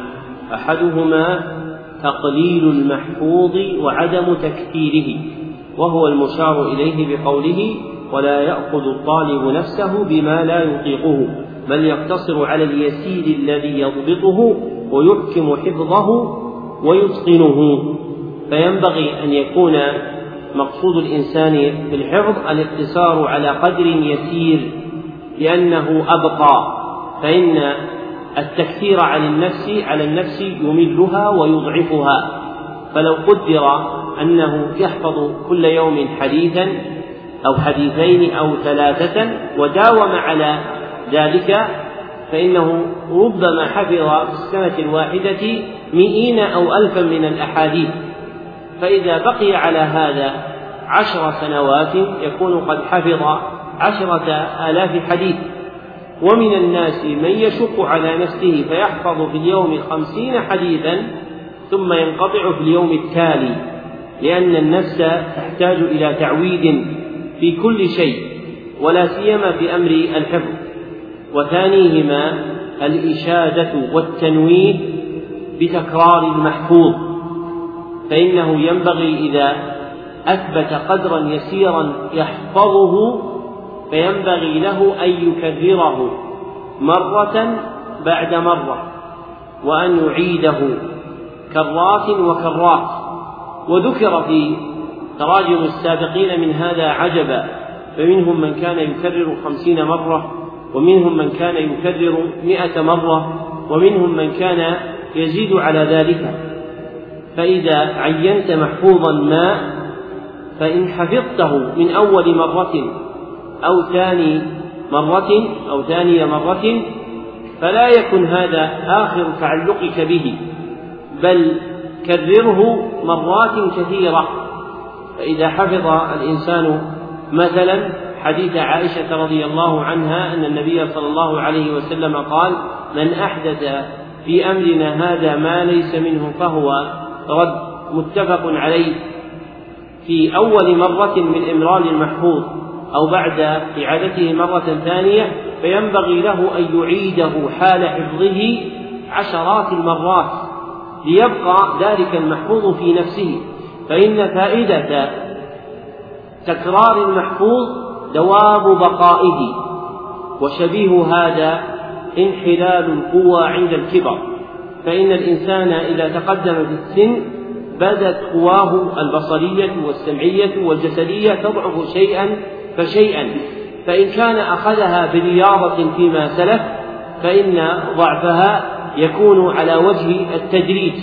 فيبقى معه في آخر عمره قوة تحصل بها كفايته من هذه الآلات. وكذلك حفظ الشيء مكررا هو بمنزلة تثبيت هذه القوى حتى إذا بدأ الإنسان يضعف في قواه رويدا رويدا فإن محفوظه يبقى معه. فلو قدر أنك كررت محفوظك خمسين مرة فإن هذه الخمسين تزول واحدة مع كل سنة فيذهب من ذاكرتك قدرة منها ثم هكذا وهكذا حتى إذا بلغ الإنسان السبعين فإن كان ممن كرر محفوظه يكون قد بقي معه المحفوظ ولو يسيرا. وإن كان ممن حفظ مرة أو مرتين فهذا قبل أن يصل الثلاثين من الشباب يكون قد ذهب محفوظه. واعتبر هذا في نفسك. فكم حفظت محفوظا لم تكرره وأنت الآن إذا أردت تذكره لا تجد في نفسك منه شيئا. فينبغي أن تحرصوا على أمرين في الحفظ. أحدهما تقليل المحفوظ والآخر كثرة تكراره عند إرادة حفظه. أحسن الله إليكم. قال رحمه الله الثاني عشر الترغيب في إعارة كتب السماع وذم من سلك في ذلك طريق البخل والامتناع. قال أبو بكر إذا كان لرجل كتاب مسموع من بعض الشيوخ الأحياء فطلب منه ليسمع من ذلك الشيخ. فيستحب أن لا يمتنع من إعارته لما في ذلك من البر واكتساب المثوبة والأجر. وهكذا إذا كان في كتابه سماع لبعض الطلبة من شيخ قد مات فابتغى الطالب نسخه استحب له إعارته إياه وكره أن يمنعه منه. قال لنا أبو بكر ولأجل حبس الكتب امتنع غير واحد من إعارتها واستحسن آخرون أخذ الرهون عليها من الأصدقاء. وقالوا ما في ذلك؟ الثالث عشر تدوين الحديث في الكتب وما يتعلق بذلك من أنواع الأدب. قال أبو بكر لا ينبغي أن يكتب الطالب خطا دقيقا إلا في حال العذر مثل أن يكون فقيرا لا يجد من الكاغد سعة أو يكون مسافرا فيدقق خطه ليخف ليخف حمل كتابه وأكثر الرحالين يجتمع في حاله الصفتان. الصفتان اللتان يقوم بهما له العذر في تدقيق الخط. قوله لا يجد من الكاغد بفتح العين وكسرها اسم للجلد الذي يكتب فيه فهو نظير الورق. وكان من مضى يكرهون تدقيق الخط إلا أنهم وسعوا فيه لمن كان فقيرا أو كان مسافرا رحالا لأن الفقير يشق عليه شراء ما يحتاج إليه من الكاغد الذي يكتب فيه العلم والرحال المسافر يشق عليه إذا كبر خطه كثرة المحمول. صلى الله إليكم قال رحمه الله ينبغي أن يقتدى ببسم الله الرحمن الرحيم في كل كتاب من كتب العلم. فإن كان الكتاب ديوان شعر فقد اختلف فيه. وممن ذهب إلى رسم التسمية في أول كتاب الشعر سعيد بن جبير وتابعه على ذلك أكثر المتأخرين. وهو الذي نختاره ونستحبه. أخبرني قال أبو بكر أخبرني عبد العزيز بن علي قال قال لنا أبو عبد الله بن بطة وفي الكتاب من يكتب عبد الله فيكتب عبد في آخر السطر ويكتب الله ابن فلان في أول السطر الآخر. أو عبد في سطر والرحمن في سطر ويكتب بعده ابن وهذا كله غلط قبيح فيجب على الكاتب أن يتوقاه ويتأمله ويتحفظ منه. قال أبو بكر وهذا الذي ذكره أبو عبد الله صحيح. فيجب اجتنابه ومما أكرهه أيضا أن يكتب قال قال رسول في آخر السطر ويكتب في أول السطر. الذي يليه الله صلى الله عليه فينبغي التحفظ من ذلك وإذا كتب الطالب المسموع فينبغي أن يكتب فوق سطر التسمية أسماء من سمع معه وتاريخ وقت السماع وإن أحب كتب ذلك في حاشية أول أول ورقة من الكتاب. فكلا قد فكلا قد فعله شيوخنا وإن كان سماعه الكتاب في في مجالس عدة كتب عند انتهاء السماع في كل مجلس علامة البلاغ ويكتب في الذي يليه التسميع والتاريخ كما يكتب في أول الكتاب. فعلى هذا شاهدت أصول جماعة من شيوخنا مرسومة ورأيت كتابا بخط أبي عبد الله أحمد بن مح... ابن محمد بن حنبل مما سمعه منه ابنه عبد الله وفي حاشية ورقة منه بلغ عبد الله. قوله وإذا كتب الطالب المسموع فينبغي أن يكتب فوق سطر التسمية أسماء من سمع معه وتاريخ وقت السماع. سطر التسمية هو السطر الذي أثبت فيه بسم الله الرحمن الرحيم. فيكتب فوق كلمة بسم الله الرحمن الرحيم في السطر الذي يسبقها مبتدأ الكتاب أسماء من سمع معه ذلك الكتاب على شيخه. وتاريخ وقت السماع. نعم. صلى الله عليكم قال رحمه الله وفي رواة العلم جماعة تشتبه أسماءهم وأنسابهم في الخط وتختلف في اللفظ مثل بشر وبسر وبريد وبريد وبريد ويزيد وعياش وعباس وحيان وحبان وحبان وحنان وعبيدة وعبيدة وغير ذلك مما قد ذكرناه في كتاب التلخيص. فلا يؤمن على من لم يتمهر في صنعة الحديث تصحيفها للأسماء وتحريفها إلا أن تنقط وتشكل فيؤمن دخول الوهم, الوهم فيها. ويسلم من ذلك حاملها وراويها وينبغي إذا كتب اسم النبي صلى الله عليه وسلم أن يكتب معه الصلاة عليه. وينبغي, وينبغي أن يجعل بين كل حديثين دارة تفصل بينهما وتميز أحدهما من الآخر. رأيت في كتاب أبي عبد الله أحمد بن محمد بن حنبل بخطه بين كل حديثين دارة وبعض الدارات قد نقط في كل واحدة منها نقطة وبعضها لا نقطة فيه وكذلك رأيت في كتابي إبراهيم, إبراهيم الحربي ومحمد بن جرير الطبري بخطيهما فاستحب أن تكون الدارات غفلا فإذا عورض بكل حديث نقط في الدارة التي تليه نقطة أو خط في وسطها خطا وقد كان بعض أهل العلم لا يعتد من سماعه إلا بما كان كذلك أو في معناه ما ذكره رحمه الله من إغفال الدارات أي رسم دائرة جوفاء فترسم دائرة جوفاء بعد كل حديث. ثم إذا فرغ الناسخ من نسخ الكتاب عرضه بالأصل المنقول منه فأمسك مع آخر الكتاب فقرأ أحدهما ونظر الآخر في الأصل. فإذا مر على حديث جعل في وسط الدارة التي كتبت بعده نقطة إشارة إلى أن الحديث المتقدم مما تيقن ضبط لفظه من الأصل المنقول عنه ثم يعمل هكذا مع تاليه فمع تاليه حتى يختم الكتاب. ومن طالع منكم المخطوطات الحديثية وجد كثيرا من الأجزاء الحديثية خاصة وضعت على هذا النحو. يكتب في آخر كل حديث منها دارة ثم تنقض في وسطها إشارة إلى أنها قد قوبلت بأصلها نعم. صلى الله عليكم قال رحمه الله ويجب على من كتب نسخة من أصل بعض الشيوخ أن يعارض نسخته بالأصل فإن ذلك شرط في صحة الرواية من الكتاب المسموع ويجعل العرض ويجعل للعرض, للعرض قلما معدا وإذا وجد اسما عاضلا من التقييد نقضه وإن رأى حرفا مشكلا شكله وضبطه. قوله وإذا وجد اسما عاضلا من التقييد يعني خليا من التقييد مع احتياجه إليه نقطه فالتعطيل هو التخلية والترك. نعم. صلى الله إليكم قال رحمه الله وإذا كرر في الخط كلمة ليس من شأنها التكرار فكتبها مرتين ضرب على إحداهما وقد اختلف للمستحق منهما لأن يضرب عليه الأولة أم الثانية. قال الصحيح والصحيح أن المستحق أن يضرب عليه الثانية لأنها هي التي وقعت خطأ. فلو قدر أن أحدكم كتب قال محمد محمد وأعاد الثانية غلطا فإنه يضرب على الكلمة الثانية خطا رفيقا ولا يسودها. إلا أن تكون الثانية واقعة في أول السطر التالي فإنه يستقبح جعل أوله ضربا فتضرب الأولى في آخر السطر السابق فلو قدر أن أحدكم كتب في آخر سطر قال محمد ثم كتب في أول السطر الثاني محمد على وجه الغلط فإنه لا يضرب الكلمة الأولى في السطر الثاني لاستقباح ذلك في صورته بل يضرب الكلمة الأولى التي وقعت في آخر السطر. فالأصل أن الضرب يقع على الكلمة الثانية التي وقعت غلطا إلا في المحل المذكور ذكره ابن جماعة في تذكرة السامع وغيره. نعم.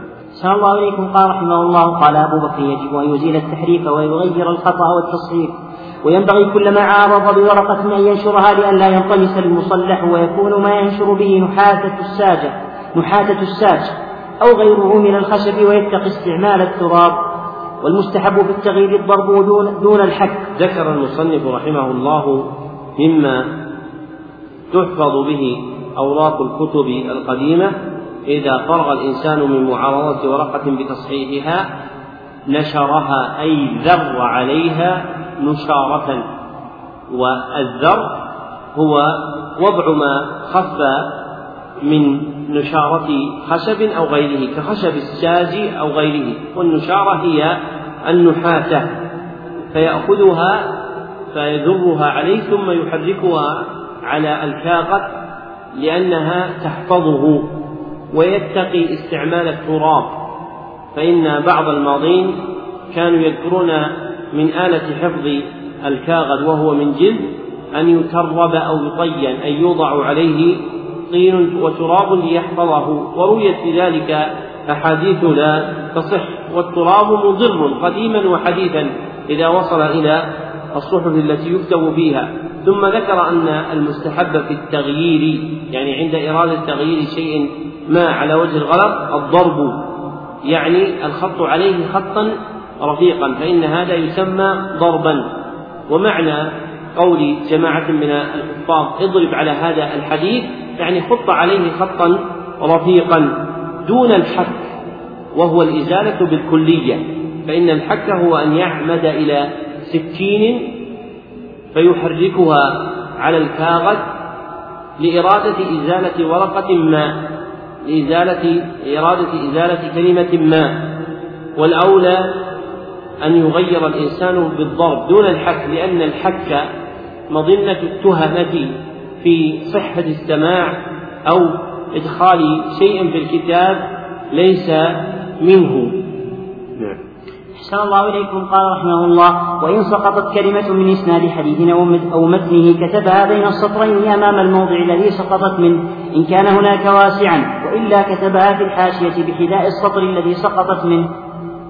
الرابع عشر القراءة على المحدث وأدبها وما يختار وأدبها وما يختار من الأمور المتعلقة بها. إذا قرأ المحدث بنفسه كان أفضل وثوابه في ذلك أكمل. وإن عجز عن القراءة فأمر بها غيره جاز لأن القراءة عليه بمنزلة قراءته بنفسه واستحب, واستحب لمن حضر. قال إذا قرأ المحدث بنفسه كان أفضل وثوابه في ذلك أكمل. وهذا أمر طوي وقل أن تجد أحدا من المسمعين للحديث يقرأ الحديث بنفسه على السامعين.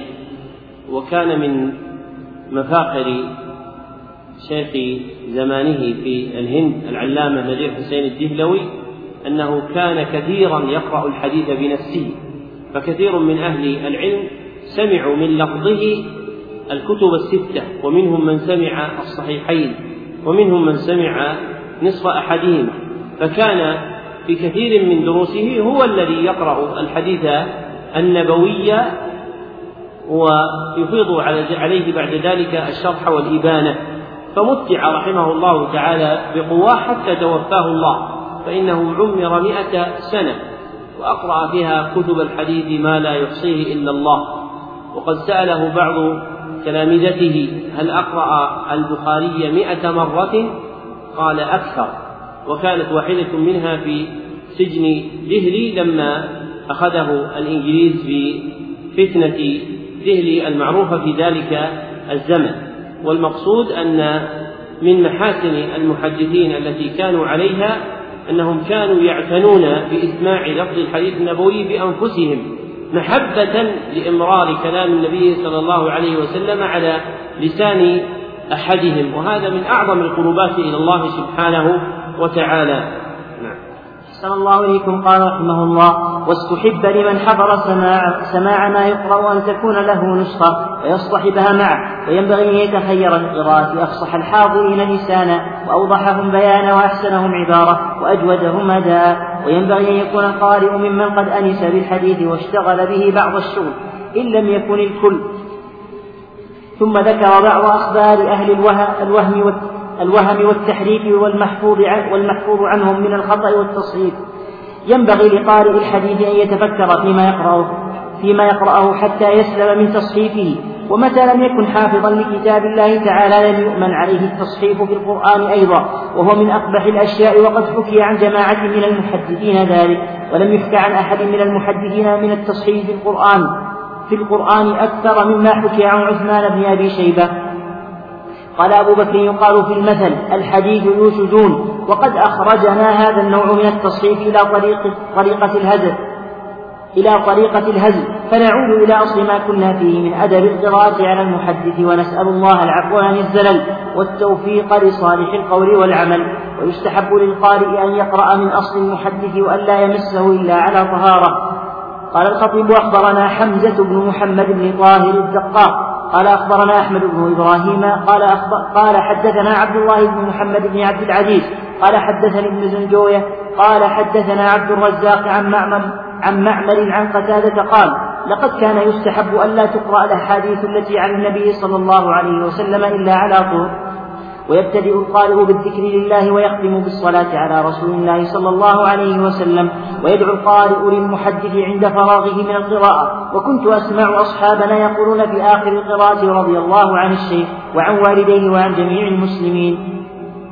وكان يحيى بن سعيد القطان لا يعتد بدعاء أصحاب الحديث للمحدث ويراه صادرا عن غير نية صحيحة. وإن كان المحدث هو الذي يقرأ على أصحابه دعا لنفسه وللحاضرين بالرحمة ويجوز أن يبدأ بنفسه في الدعاء وإذا اختلفت أغراض الطلبة في السماع وأراد بعضهم القراءة لما لا يستفيده غيره. فعلى المحدث أن يقدم السابق منهم إلى المجلس ويجب على الطالب أن لا يقرأ حتى يأذن له المحدث فإن أعجلته حاجة خشي فواتها بتأخيرها. سأل من, سأل من سبقه أن يهب له سبقه. ويسامحه في القراءة قبله ويستحب للسابق أن يقدم على نفسه من كان غريبا لتأكد حرمته ووجوب ذمته. وإذا أذن له المحدث بقراءة أحاديث أحاديث عينها له. فينبغي أن لا فينبغي أن لا يتعدى طلبا للزيادة للزيادة عليها. قال أبو بكر ومباح للمحدث أن يؤثر حفاظ الطلبة وأهل المعرفة والفهم منهم وإن كان الأفضل أن يعدل بينهم ولا يؤثر بعضهم على بعض. ذكر المصنف رحمه الله تعالى طرفا من الآداب التي تتعلق بقراءة الحديث النبوي خاصة وهي آداب صالحة لقراءة العلم كله. واستفتح ذلك بالتحذير من التصحيف والغلط والخطأ في قراءة المقروء ولا سيما في كتاب الله وفي سنة رسول الله صلى الله عليه وسلم.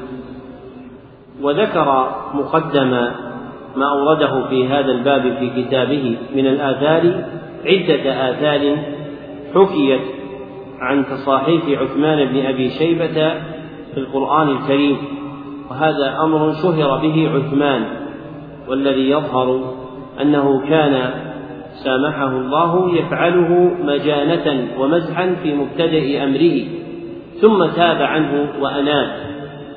وأشار إلى احتمال توبته الذهبي في آخر ترجمته في ميزان الاعتدال لكن لم يبين وجه مأخذه والأشبه أنه كان يفعله مزاحا ومجانة فإنه ذكر عنه أشياء لا يتلجلج امرأ بتعمد فعله ذلك فإن أفراد الصبيان من المسلمين يقرؤون سورة الفيل على وجهها. وذكر أنه كان قرأها مرة فقال ألف لام ميم ومثل هذا لا يقع من من وصف بالتقدم في الحفظ والعلم فإن عثمان من الحفاظ الكبار. فالذي يظهر أن ما ذكره جماعة من المصنفين في علوم القرآن والحديث من أخبار عثمان بن أبي شيبة أنها ليست على وجهها. ويدل على ذلك أن البخاري في صحيحه أخرج عنه حديثا يتعلق بآية وأوردها كاملة وكأن البخاري يشير إلى ذلك. فإنه قال في صحيح حدثنا عثمان بن أبي شيبة ثم ساق إسنادا ومتنا يشتمل على آية طويلة يتعلق الحديث بها. في ذلك إشارة على وجه التعريض بأن عثمان ليس كما شهر عنه مخلا بحق القرآن لكن كان يفعل هذا مجانة ومزاحا في أول أمره ثم تاب عنه وأناب ثم ذكر المصنف رحمه الله تعالى من ما يستحب لقارئ الحديث أن يقرأ من أصل المحدث يعني من كتاب شيخه الثابت له روايته حتى لا يقع في الغلط في قراءة شيء لم يقرأه شيخه فإنه فيما سبق لم تكن الكتب مطبوعة هذه الطباعة الأنيقة فكان المتعلم يعمد إلى كتاب شيخه فينقله عنه ثم يعارضه به ثم يقرأ بعد ذلك عليه. ومن الأدب أن لا يمسه إلا على طهارة تعظيما له وليس ذلك على وجه الوجوب في غير مس المصحف لكن تعظيم العلم ومنه بل من أخصه الحديث النبوي مما ينبغي أن يؤخذ بعين الرعاية. ويبتدئ القارئ بذكر الله ويختم بالصلاة على رسول الله صلى الله عليه وسلم ويدعو للمحدث عند فراغه من القراءة بما شاء من ألفاظ الدعاء. وكان من المحدثين من لا يعتد بدعاء أصحاب الحديث ويراه صادرا عن غير نية صحيحة. وليس مقصوده أنه صادر عن نية فاسدة لكنه يريد أنه مما صار عادة ليس فيه معنى التعبد. فكأن قول القائل رضي الله عنك أو أحسن الله إليك أو أشباه أو أشباه ذلك مما صار يجري عادة لا تقصد به العبادة. فينبغي أن يجتهد الإنسان في تطلب كونه متعبدا لله به. وإذا كان المحدث هو الذي يقرأ على أصحابه دعا لنفسه وللحاضرين بالرحمة أو بغيرها. ويجوز أن يبدأ بنفسه في الدعاء ذكره المصنف. والأشبه أن السنة لمن دعا لنفسه وغيره أن يقدم نفسه. ففي الصحيح أن النبي صلى الله عليه وسلم كان إذا دعا لأحد بدأ بنفسه. فإذا أراد الإنسان أن يقول اعلم رحمك الله فإن الأكمل أن يقول اعلم رحمني الله وإياك. فإذا أراد أن يجمع بين الدعاء لنفسه ولغيره قدم نفسه وإن اقتصر على الدعاء لغيره فلا بأس لكن مما لا ينبغي أن يدعو لنفسه ولغيره مقدما غيره عليه كأن يقول اعلم رحمك الله وإياي فإن الأحظ بالتقديم في الدعاء هو حظ النفس. ثم ذكر أنه إذا اختلفت أغراض الطلبة في السماع وأراد بعضهم القراءة لما لا يستفيده غيره فعلى المحدث أن يقدم السابق منهم إلى المجلس أي إذا كان كل واحد منهم يستقل بقراءته لانتفاعه بها قدم السابق. ويجب على الطالب أن لا يقرأ حتى يأذن له المحدث لأن حق الإذن له فلا ينبغي له أن يتجرأ عليه كما أن إقامة الصلاة موكلة إلى الإمام وهي حق له فكذلك القراءة على العالم حق له. لا ينبغي للإنسان أن يبادر إلى الشروع فيها إلا بعد استئذانه. فإن أعجلته حاجة خشي فواتها بتأخيرها سأل من سبقه أن يهب له سبقه ويسامحه في القراءة قبله. ويتأكد هذا في حق من كان غريبا لضيق وقته وقلة بقائه في البلد. فإذا تقدم بطلب الاستئذان من أحد سبقه كان الخلق اللائق بطالب العلم أن يأذن له حفظا لحرمته ووجوب ذمته. وإذا أذن له المحدث بقراءة أحاديث عينها له كأن يقول له اقرأ خمسة أحاديث أو عشرة أحاديث فينبغي له ألا يتعداها طلبا للزيادة عليها وفاء بما شرط عليه شيخه.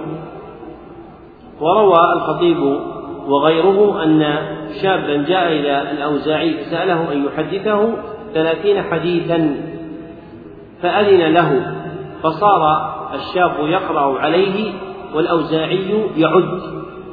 فلما بلغ الثلاثين زاد واحدا فقال الأوزاعي يا بني اذهب تعلم الصدق ثم تعلم الحديث. اذهب تعلم الصدق ثم تعلم الحديث. فمن شارط شيخه على قراءة قدر معين كحزب أو جزء من القرآن أو مقدار مبين من الأحاديث فلا ينبغي له أن يزيد على شيخه إلا بعد إذنه. أما المباغتة بذلك ولا سيما على وجه المغالطة والمغالبة له فإنها من مستقبح الأخلاق. ثم ذكر رحمه الله أنه من المباح للمحدث أن يؤثر حفاظ الطلبة وأهل المعرفة وإن كان الأفضل أن يعدل بينهم ولا يؤثر بعضهم على بعض. فالمعلم والمحدث له حالان إحداهما الفضل والثانية العدل. والأصل أن يقيم الأمر بينهم على العدل. وإن لاحظ في أمر ما ترقية أحد منهم إلى مقام الفضل كان ذلك جائزا. نعم. أحسن الله إليكم قال رحمه الله. ذكر أخلاق الراوي وآدابه وما ينبغي له استعماله مع أتباعه وأصحابه. ينبغي لمن عزم على التحديث أن يقدم له النية ويبتغي فيه الحسبة. وإن كان في بلده أو بغيره من هو أعلى إسنادا منه دل عليه وأرشد الطلبة إليه. ثم ذكر ما قيل في طلب في طلب الرئاسة قبل وقتها وذم المثابر عليها وهو غير مستحقها. مبلغ السن الذي يستحسن التحديث معه لا ينبغي أن يتصدى صاحب صاحب الحديث للرواية إلا بعد دخوله في السن. وأما في الحداثة فذلك غير مستحسن. فإن احتيج إليه في رواية الحديث قبل أن تعلو سنه فيجب عليه أن يحدث ولا يمتنع لأن نشر العلم عند الحاجة إليه لازم. والممتنع من ذلك عاص آثم. قال أبو بكر وقد حدثت أنا ولي عشرون سنة حين قدمت من حين قدمت من البصرة كتب عني شيخنا أبو القاسم الأزهري أشياء. كتب عن كتب عني شيخنا أبو القاسم الأزهري أشياء أدخلها في تصانيفه وسألني فقرأتها عليه وذلك في سنة اثنتي عشرة وأربعمائة. ذكر المصنف رحمه الله تعالى من المقاصد التي شاعت عند المحدثين رعاية سن التصدي للرواية. وكانوا يستحسنون ألا يتصدى المرء للرواية ونفع الناس في العلم إلا إذا صار كهلا. وأما في الحداثة فلم يكونوا يستحسنون ذلك لمضرتها على المتصدي. والمعتمد عندهم وجود الاحتياج فإذا وجد الاحتياج ساغ لمن كان صغيرا أن ينفع الناس في حديث أو غيره. وهذا الاحتياج ينزل منزلته ولا يزاد عليه لأن الرئاسة في الحداثة يضيع بها علم كثير فمن ترأس في سن الشباب ندم على ذلك لأنه يشغل نفسه بالعطاء قبل تمام البناء فالقاعدة الناجعة النافعة ملاحظة المؤامة والملائمة بين العطاء والبناء. فمن الناس من يحصل شيئا من العلم ثم يجتهد في بذله ويعطي من وقته كثيرا لإيصاله للخلق فيضر ببناء نفسه. والأصل أن المرء في سن الشباب يعتني بتقوية بنائه وتنمية علومه ومعارفه. ليبذل بعد وقت الحاجة إليه. ومن لاحظ الملاءمة بين العطاء والبناء انتفع ونفع. ومن لم يرعى هذا أضر بنفسه. نعم. أحسن الله إليكم قال رحمه الله. السادس عشر كراهة التحديث لمن لا يبتغي وأن من ضياعه من ضياعه بذله لغير أهله. حق الفائدة أن لا تساق إلا إلى مبتغيها ولا تعرض إلا على الراغب فيها. فإذا رأى المحدث بعض الفتور من المستمع فليسكت. فإن بعض الأدباء قال نشاط القائل على قدر فهم المستمع. وذكر أخبارا في كراهة التحديث لمن عارضه الكسل والفتور. ومن كان لا يحدث أهل البدع. وترك التحديث لمن عارض الرواية بالتكذيب ومن كان لا يحدث أصحاب الرأي ومن كان لا يحدث السلاطين ومن كره التحديث على سبيل المباهاة ومن كان يمتنع أن يحدث من لا نية صحيحة له من لا نية صحيحة له في الحديث. قال أبو بكر والذي نستحبه أن يروي المحدث بكل أحد سأله التحديث ولا يمنع أحدا من الطلبة فقد قال سفيان الثوري في خبر آخر طلبهم الحديث نية. وقال حبيب بن أبي ثابت ومعمر بن راشد طلبنا الحديث وما لنا فيه نية ثم رزق الله النية بعد. وكان في السلف من يتألف الناس على حديثه ابتغاء المثوبة في نشره ويرى أن ذلك من واجب حقه. ذكر المصنف رحمه الله تعالى من مسالك المحدثين في أدب العلم كراهتهم التحديث لمن لا يبتغيه وأن من ضياعه بذله لغير أهله. فمن كان بطالا كسلا أو مبتدعا بغيضا عنيدا أو معارضا الرواية بالتكذيب أو صاحب رأي وهوى أو من السلاطين المستبدين بملكهم ومقامهم أو خاف المرء على نفسه المباهاة والمراءاة به فإنه يمتنع من التحديث لأجل هذه المقاصد الصحيحة.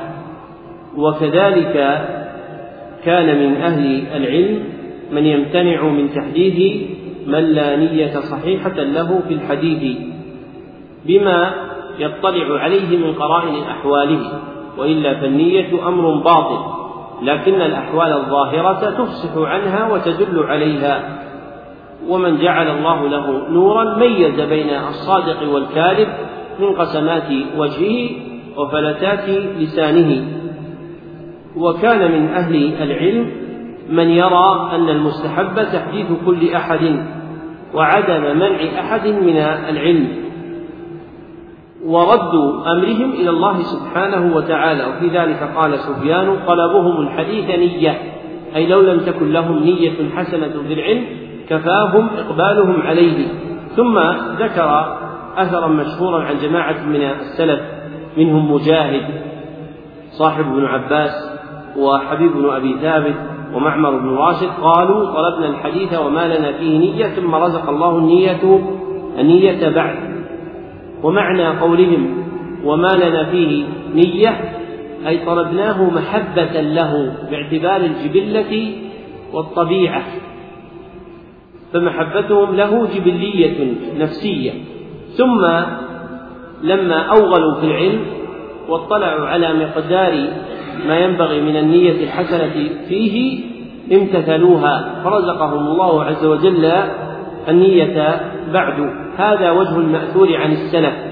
ذكر هذا أبو العباس بن تيمية الحفيد وتلميذه أبو عبد الله الذهبي في كتابه سير أعلام النبلاء وزغل العلم وغيرهما وكان في السلف من يتألف الناس على حديثه أن يرغبهم في حضور مجالسه ابتغاء المثوبة في نشره لا تكثرا بعددهم وإنما ابتغاء نفعهم ويرى أن ذلك من واجب حقه نعم. الله إليكم قال رحمه الله السابع عشر توقير المحدث طلبة العلم وأخذه نفسه بحسن الاحتمال لهم والحلم وذكر وذكر أخبارا في ذلك وفي إكرامه المشايخ وأهل المعرفة وفي تعظيم المحدث وفي تعظيم المحدث الأشراف ذوي الأنساب وفي تعظيمه من كان راسا في طائفته وكبيرا عند أهل نحلته وفي إكرامه الغرباء من الطلبة وتقريبهم واستقباله لهم بالترحيب وتواضعه لهم وتحسين خلقه معهم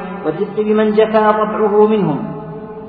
الثامن عشر ذكر ما ينبغي للمحدث أن يصون نفسه عنه من أخذ الأعواض على الحديث وذكر أخبارا بذلك. وفي من نزه نفسه من المحدثين عن قبول عن قبول أموال السلاطين. وفي من تورع أن يستقضي سامع الحديث منه حاجة. وفي إعزاز المحدث نفسه وترفعه عن مضيه إلى منزل من يريد السماع منه. قال الخطيب أخبرنا أبو بكر البرقاني البرقاني قال أخبرنا أحمد بن إبراهيم الإسماعيلي قال أخبرنا عبد الله بن محمد بن سيار قال سمعت ابن عرعرة يقول كان طاهر بن عبد الله ببغداد فطمع في أن يسمع من أبي عبيد وطمع أن, يأتي أن يأتيه في منزله فلم يفعل أبو عبيد حتى كان هذا يأتيه. فقدم علي بن المديني وعباس العنبري فأراد أن يسمع غريب الحديث فكان يحمل كل يوم كتابه ويأتيه ما في منزلهما فيحدثه ما فيه. قال أبو بكر إنما امتنع أبو عبيد عن المضي من المضي إلى منزل طاهر توقيرا للعلم ومضى إلى منزل ابن المديني وعباس تواضعا وتدينا ولا وكف عليه في ذلك إذ كان من أهل الفضل والمنزلة العالية في العلم وقد فعل سفيان الثوري مع إبراهيم بن أدهم مثل هذا. وكان طاهر هذا من أهل الرئاسة والجاه فكره أبو عبيد القاسم بن سلام أن يمضي إليه. ومعنى قوله ولا وكف عليه أي لا إثم عليه.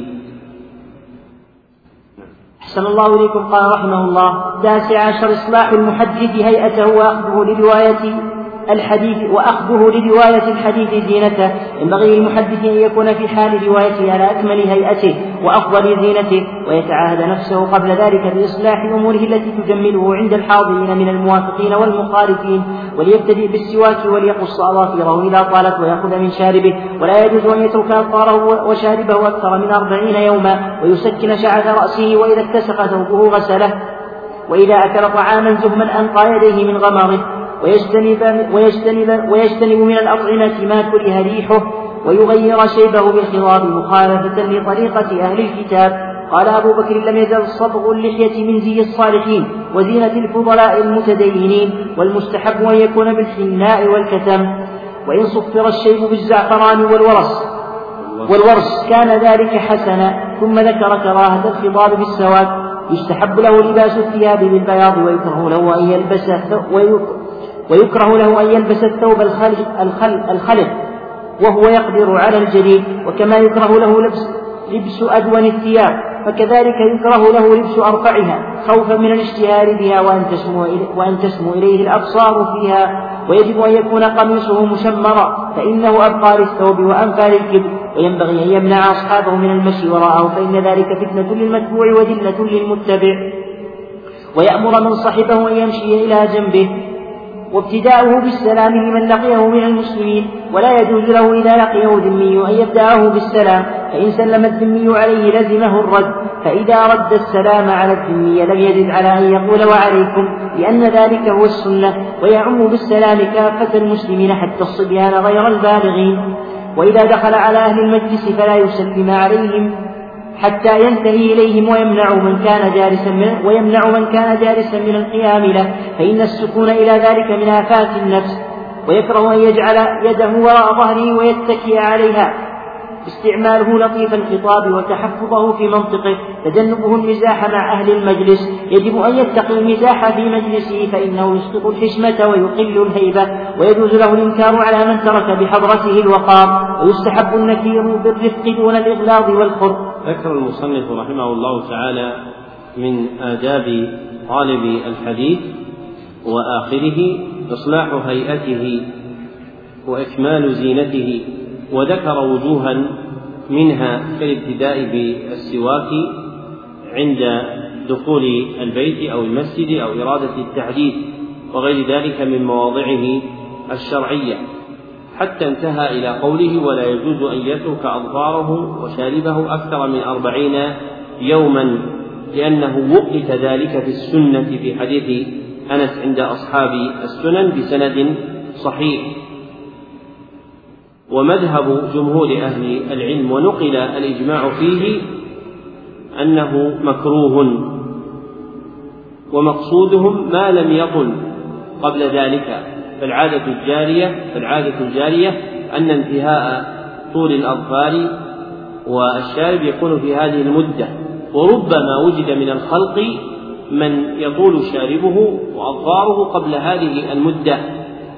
طولا يبشع معها منظره. فإذا وجد المعنى الذي لأجله أمر بقص الأظفار أو حف الشارب فإنه يبادر إليه ولو دون مدة الأربعين. وذكر من الآداب أنه إذا أكل طعاما زهما أي ذا زهم والزهم هو الودك والشحم ويقال لأثره غمر فبقية ما يبقى في اليد إذا أكل الإنسان طعاما ذا ودك وشحم يسمى غمر. فإذا أكل طعاما فيه شحم فإنه ينقي يديه من أثره وهو غمره. ثم ذكر من آداب ذلك أنه يغير شيبه بالخضاب مخالفة لطريقة أهل الكتاب لأن اليهود والنصارى لا يصبغون. وأكمل الصبغ للشيب هو بالحناء والكتم للأحاديث الواردة فيه. وإذا صفر بالزعفران والورس كان ذلك حسنا.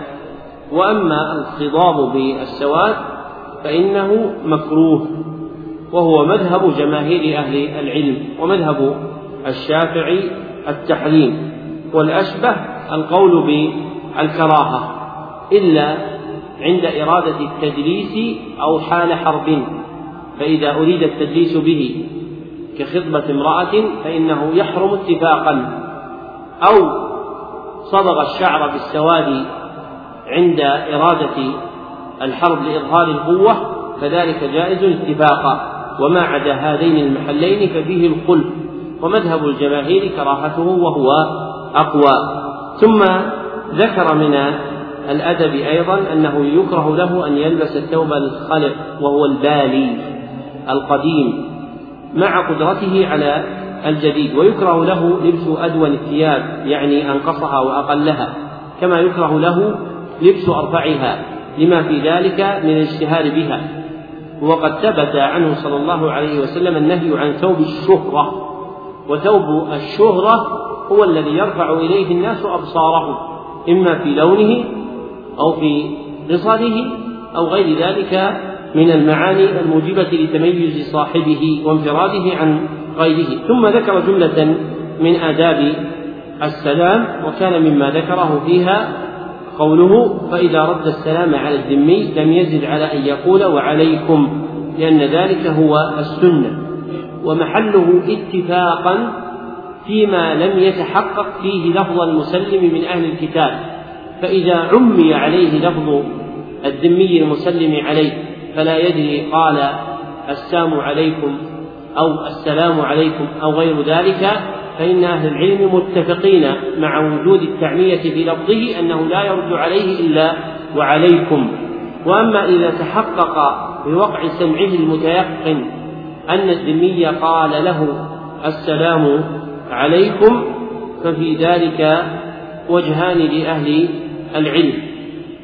ورواية عن أحمد اختارها أبو العباس بن تيمية وتلميذه ابن القيم جواز الرد عليه بالسلام إذا تحقق تلفظه به لأن الأحاديث التي وردت محلها فيما إذا عمي اللفظ ولم يتيقن أقال السلام عليكم أم السلام عليكم؟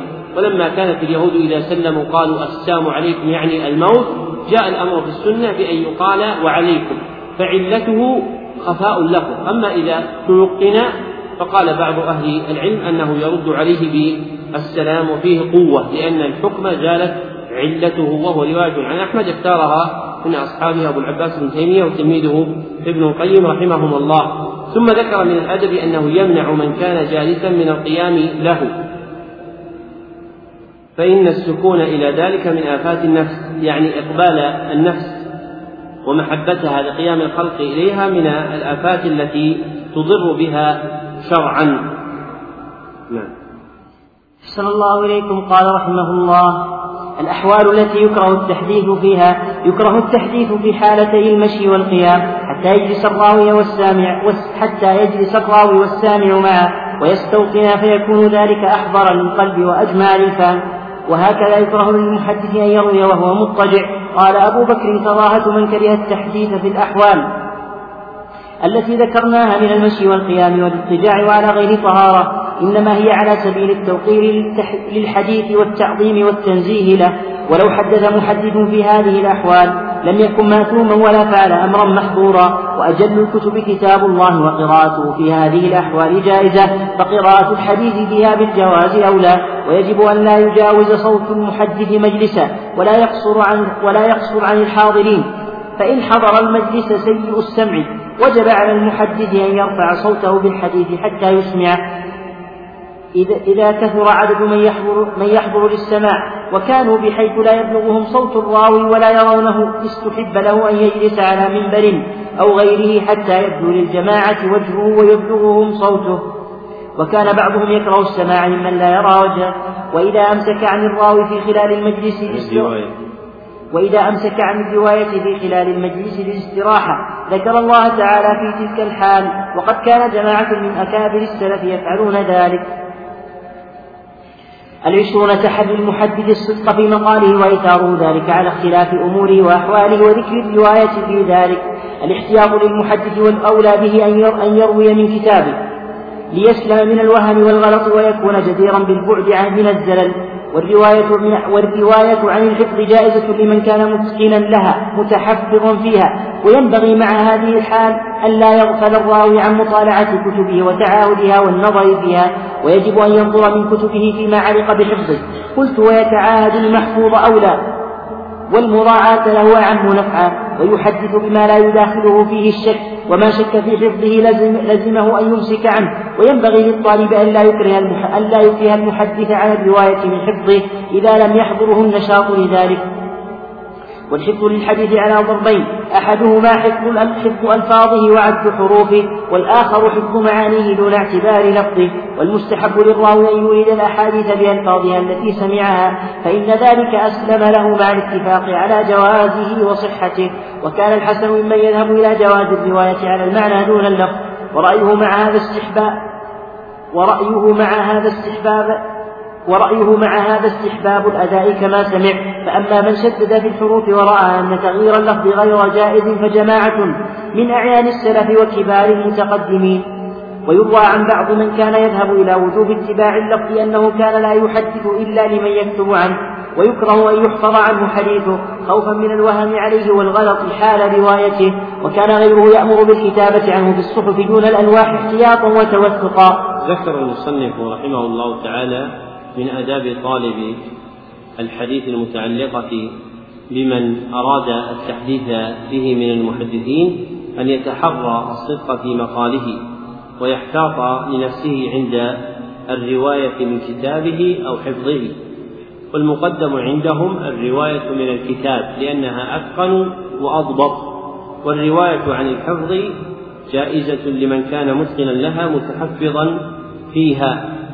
فمن كان حافظا له أن يحدث من حفظه مع عدم إغفاله مطالعة كتبه وتعاهدها والنظر فيها لئلا يذهب محفوظه فإن المحفوظ إذا لم يدم المرء النظر فيه ذهب. وقد ذكر أبو عمر بن عبد البر في جامع بيان العلم وفضله أن أبا عبد الله البخاري صاحب الصحيح سئل عن دواء الحفظ فقال لا أجد مثل نهمة الرجل وإدمان النظر في الكتب أي إدامة النظر في الكتب. ثم ذكر أن حفظ الحديث على ضربين أحدهما حفظ ألفاظه وعد حروفه والآخر حفظ معانيه دون اعتبار لفظه. فالأول حفظ مباني والثاني حفظ معاني. فيكون في الأول حافظا لألفاظه حرفا حرفا. وأما في الثاني فإنه يثبت معناه العام. ثم عرض على وجه لطيف إلى جواز الرواية بالمعنى وهي متعلقة بالتغيير. فإن رواية الحديث معنى هي تغيير ألفاظه بالنقص أو المرادف. هي تغيير ألفاظه بالنقص أو المرادف. ولا تستباح عندهم إلا في حق من كان ذا معرفة بما تحيله المعاني. وإلى ذلك أشار الشمني في نظم نخبة الفكر إذ قال ولا تجز تغيير مد وردا بنقص أو مرادف تعمدا إلا لمن كان ذا عرفان بما به إحالة المعاني فبين أن الرواية بالمعنى هي تغيير متن الحديث بنقص أو مرادف. وهذا هو مضمن نخبة الفكر للحافظ ابن حجر. وهي جائزة بشرط أن يكون الراوي للحديث معناه عارفا بما به بحالة المعاني. وسيعرض المصنف مرة ثانية لهذا المقصد. والمقصود أن من أهل العلم من وسع في حفظ الحديث معنى ولم يشدد في اتباع الحروف. وإنما يكون هذا توسعة حال سياق المحفوظ لا حال تناوله وحفظه فإن هذا مما يضر المتحفظ. فمن الطلبة من إذا أخذ في حفظ الأربعين النووية أو عمدة الأحكام أو بلوغ المرام أو رياض الصالحين سامح نفسه في الألفاظ اعتمادا على تجويز الرواية بالمعنى فيؤول هذا إلى تفلت حفظه وضعفه. فهذا مما لا يسوغ التعويل عليه عند إرادة الحفظ وإنما يسوغ التعويل عليه عند إرادة ذكر المحفوظ والتحديد به. فإذا أردت أن تحفظ أحاديث النبي صلى الله عليه وسلم في الكتب المذكورة أو غيرها فحقق حفظك لها حرفا حرفا ولفظا لفظا. فإذا حدثت بها بعد من حفظك ساغ أن توسع على نفسك في إيرادها بمعناها. أما أن يحفظ الإنسان بالمعنى كما صار بعض المتأخرين يفعله ويسميه حفظا فليس هذا حفظا وإنما الحفظ إثبات الألفاظ. وأما الرواية بالمعنى بعد ذلك فسائغة. أما مجرد إثبات المعنى في الذهن بحيث يعرف حديثا مرويا في الأعمال بالنية وحديثا مرويا في قصة جبريل مع النبي صلى الله عليه وسلم فهذا ليس بحفظ وإنما صورة الحفظ. وهذه لا تبقى مع الإنسان. فمن أراد أن يثبت حفظه فليعتني بالألفاظ تدقيقا وتحقيقا حتى في ضبطها لئلا يغلط في ذكرها. وهذا من آفات الحفظ عند المتأخرين. فصار الناس يحفظون ولا يحققون كيفية ضبط الحرف. أهو مثلا ذروة سنامه أم ذروة سنامه أم ذروة سنامه؟ وأيهما الذي روي به الحديث إن كان مما ذكر؟ وأيهما المقدم لغة؟ لأن اللفظ النبوي يحمل على الأفصح فيقدم الأفصح في خطاب النبي صلى الله عليه وسلم. وهذا أمر مذكور في الشروح المطولة. ولو عمد أحد إلى العناية بهذا عند إرادة ضبط محفوظه فهو أنفع له. فإذا أراد أن يحفظ الأربعين أخذ من فتح الباري وشرح النووي ما يتعلق بضبط ألفاظها حتى لا يحفظ غلطا. وهكذا ثم إذا حفظ عمدة الأحكام أخذ من كتاب الإعلام لابن الملقن ما يتعلق بضبطها لئلا يحفظ الإنسان غلطا. فيورد الحديث النبوي على غير الوجه الذي قاله النبي صلى الله عليه وسلم وهذا آخر المجلس الثاني. ونستكمل بقيته بإذن الله بعد صلاة العشاء. والحمد لله رب العالمين وصلى الله وسلم على عبده ورسوله محمد وآله وصحبه أجمعين.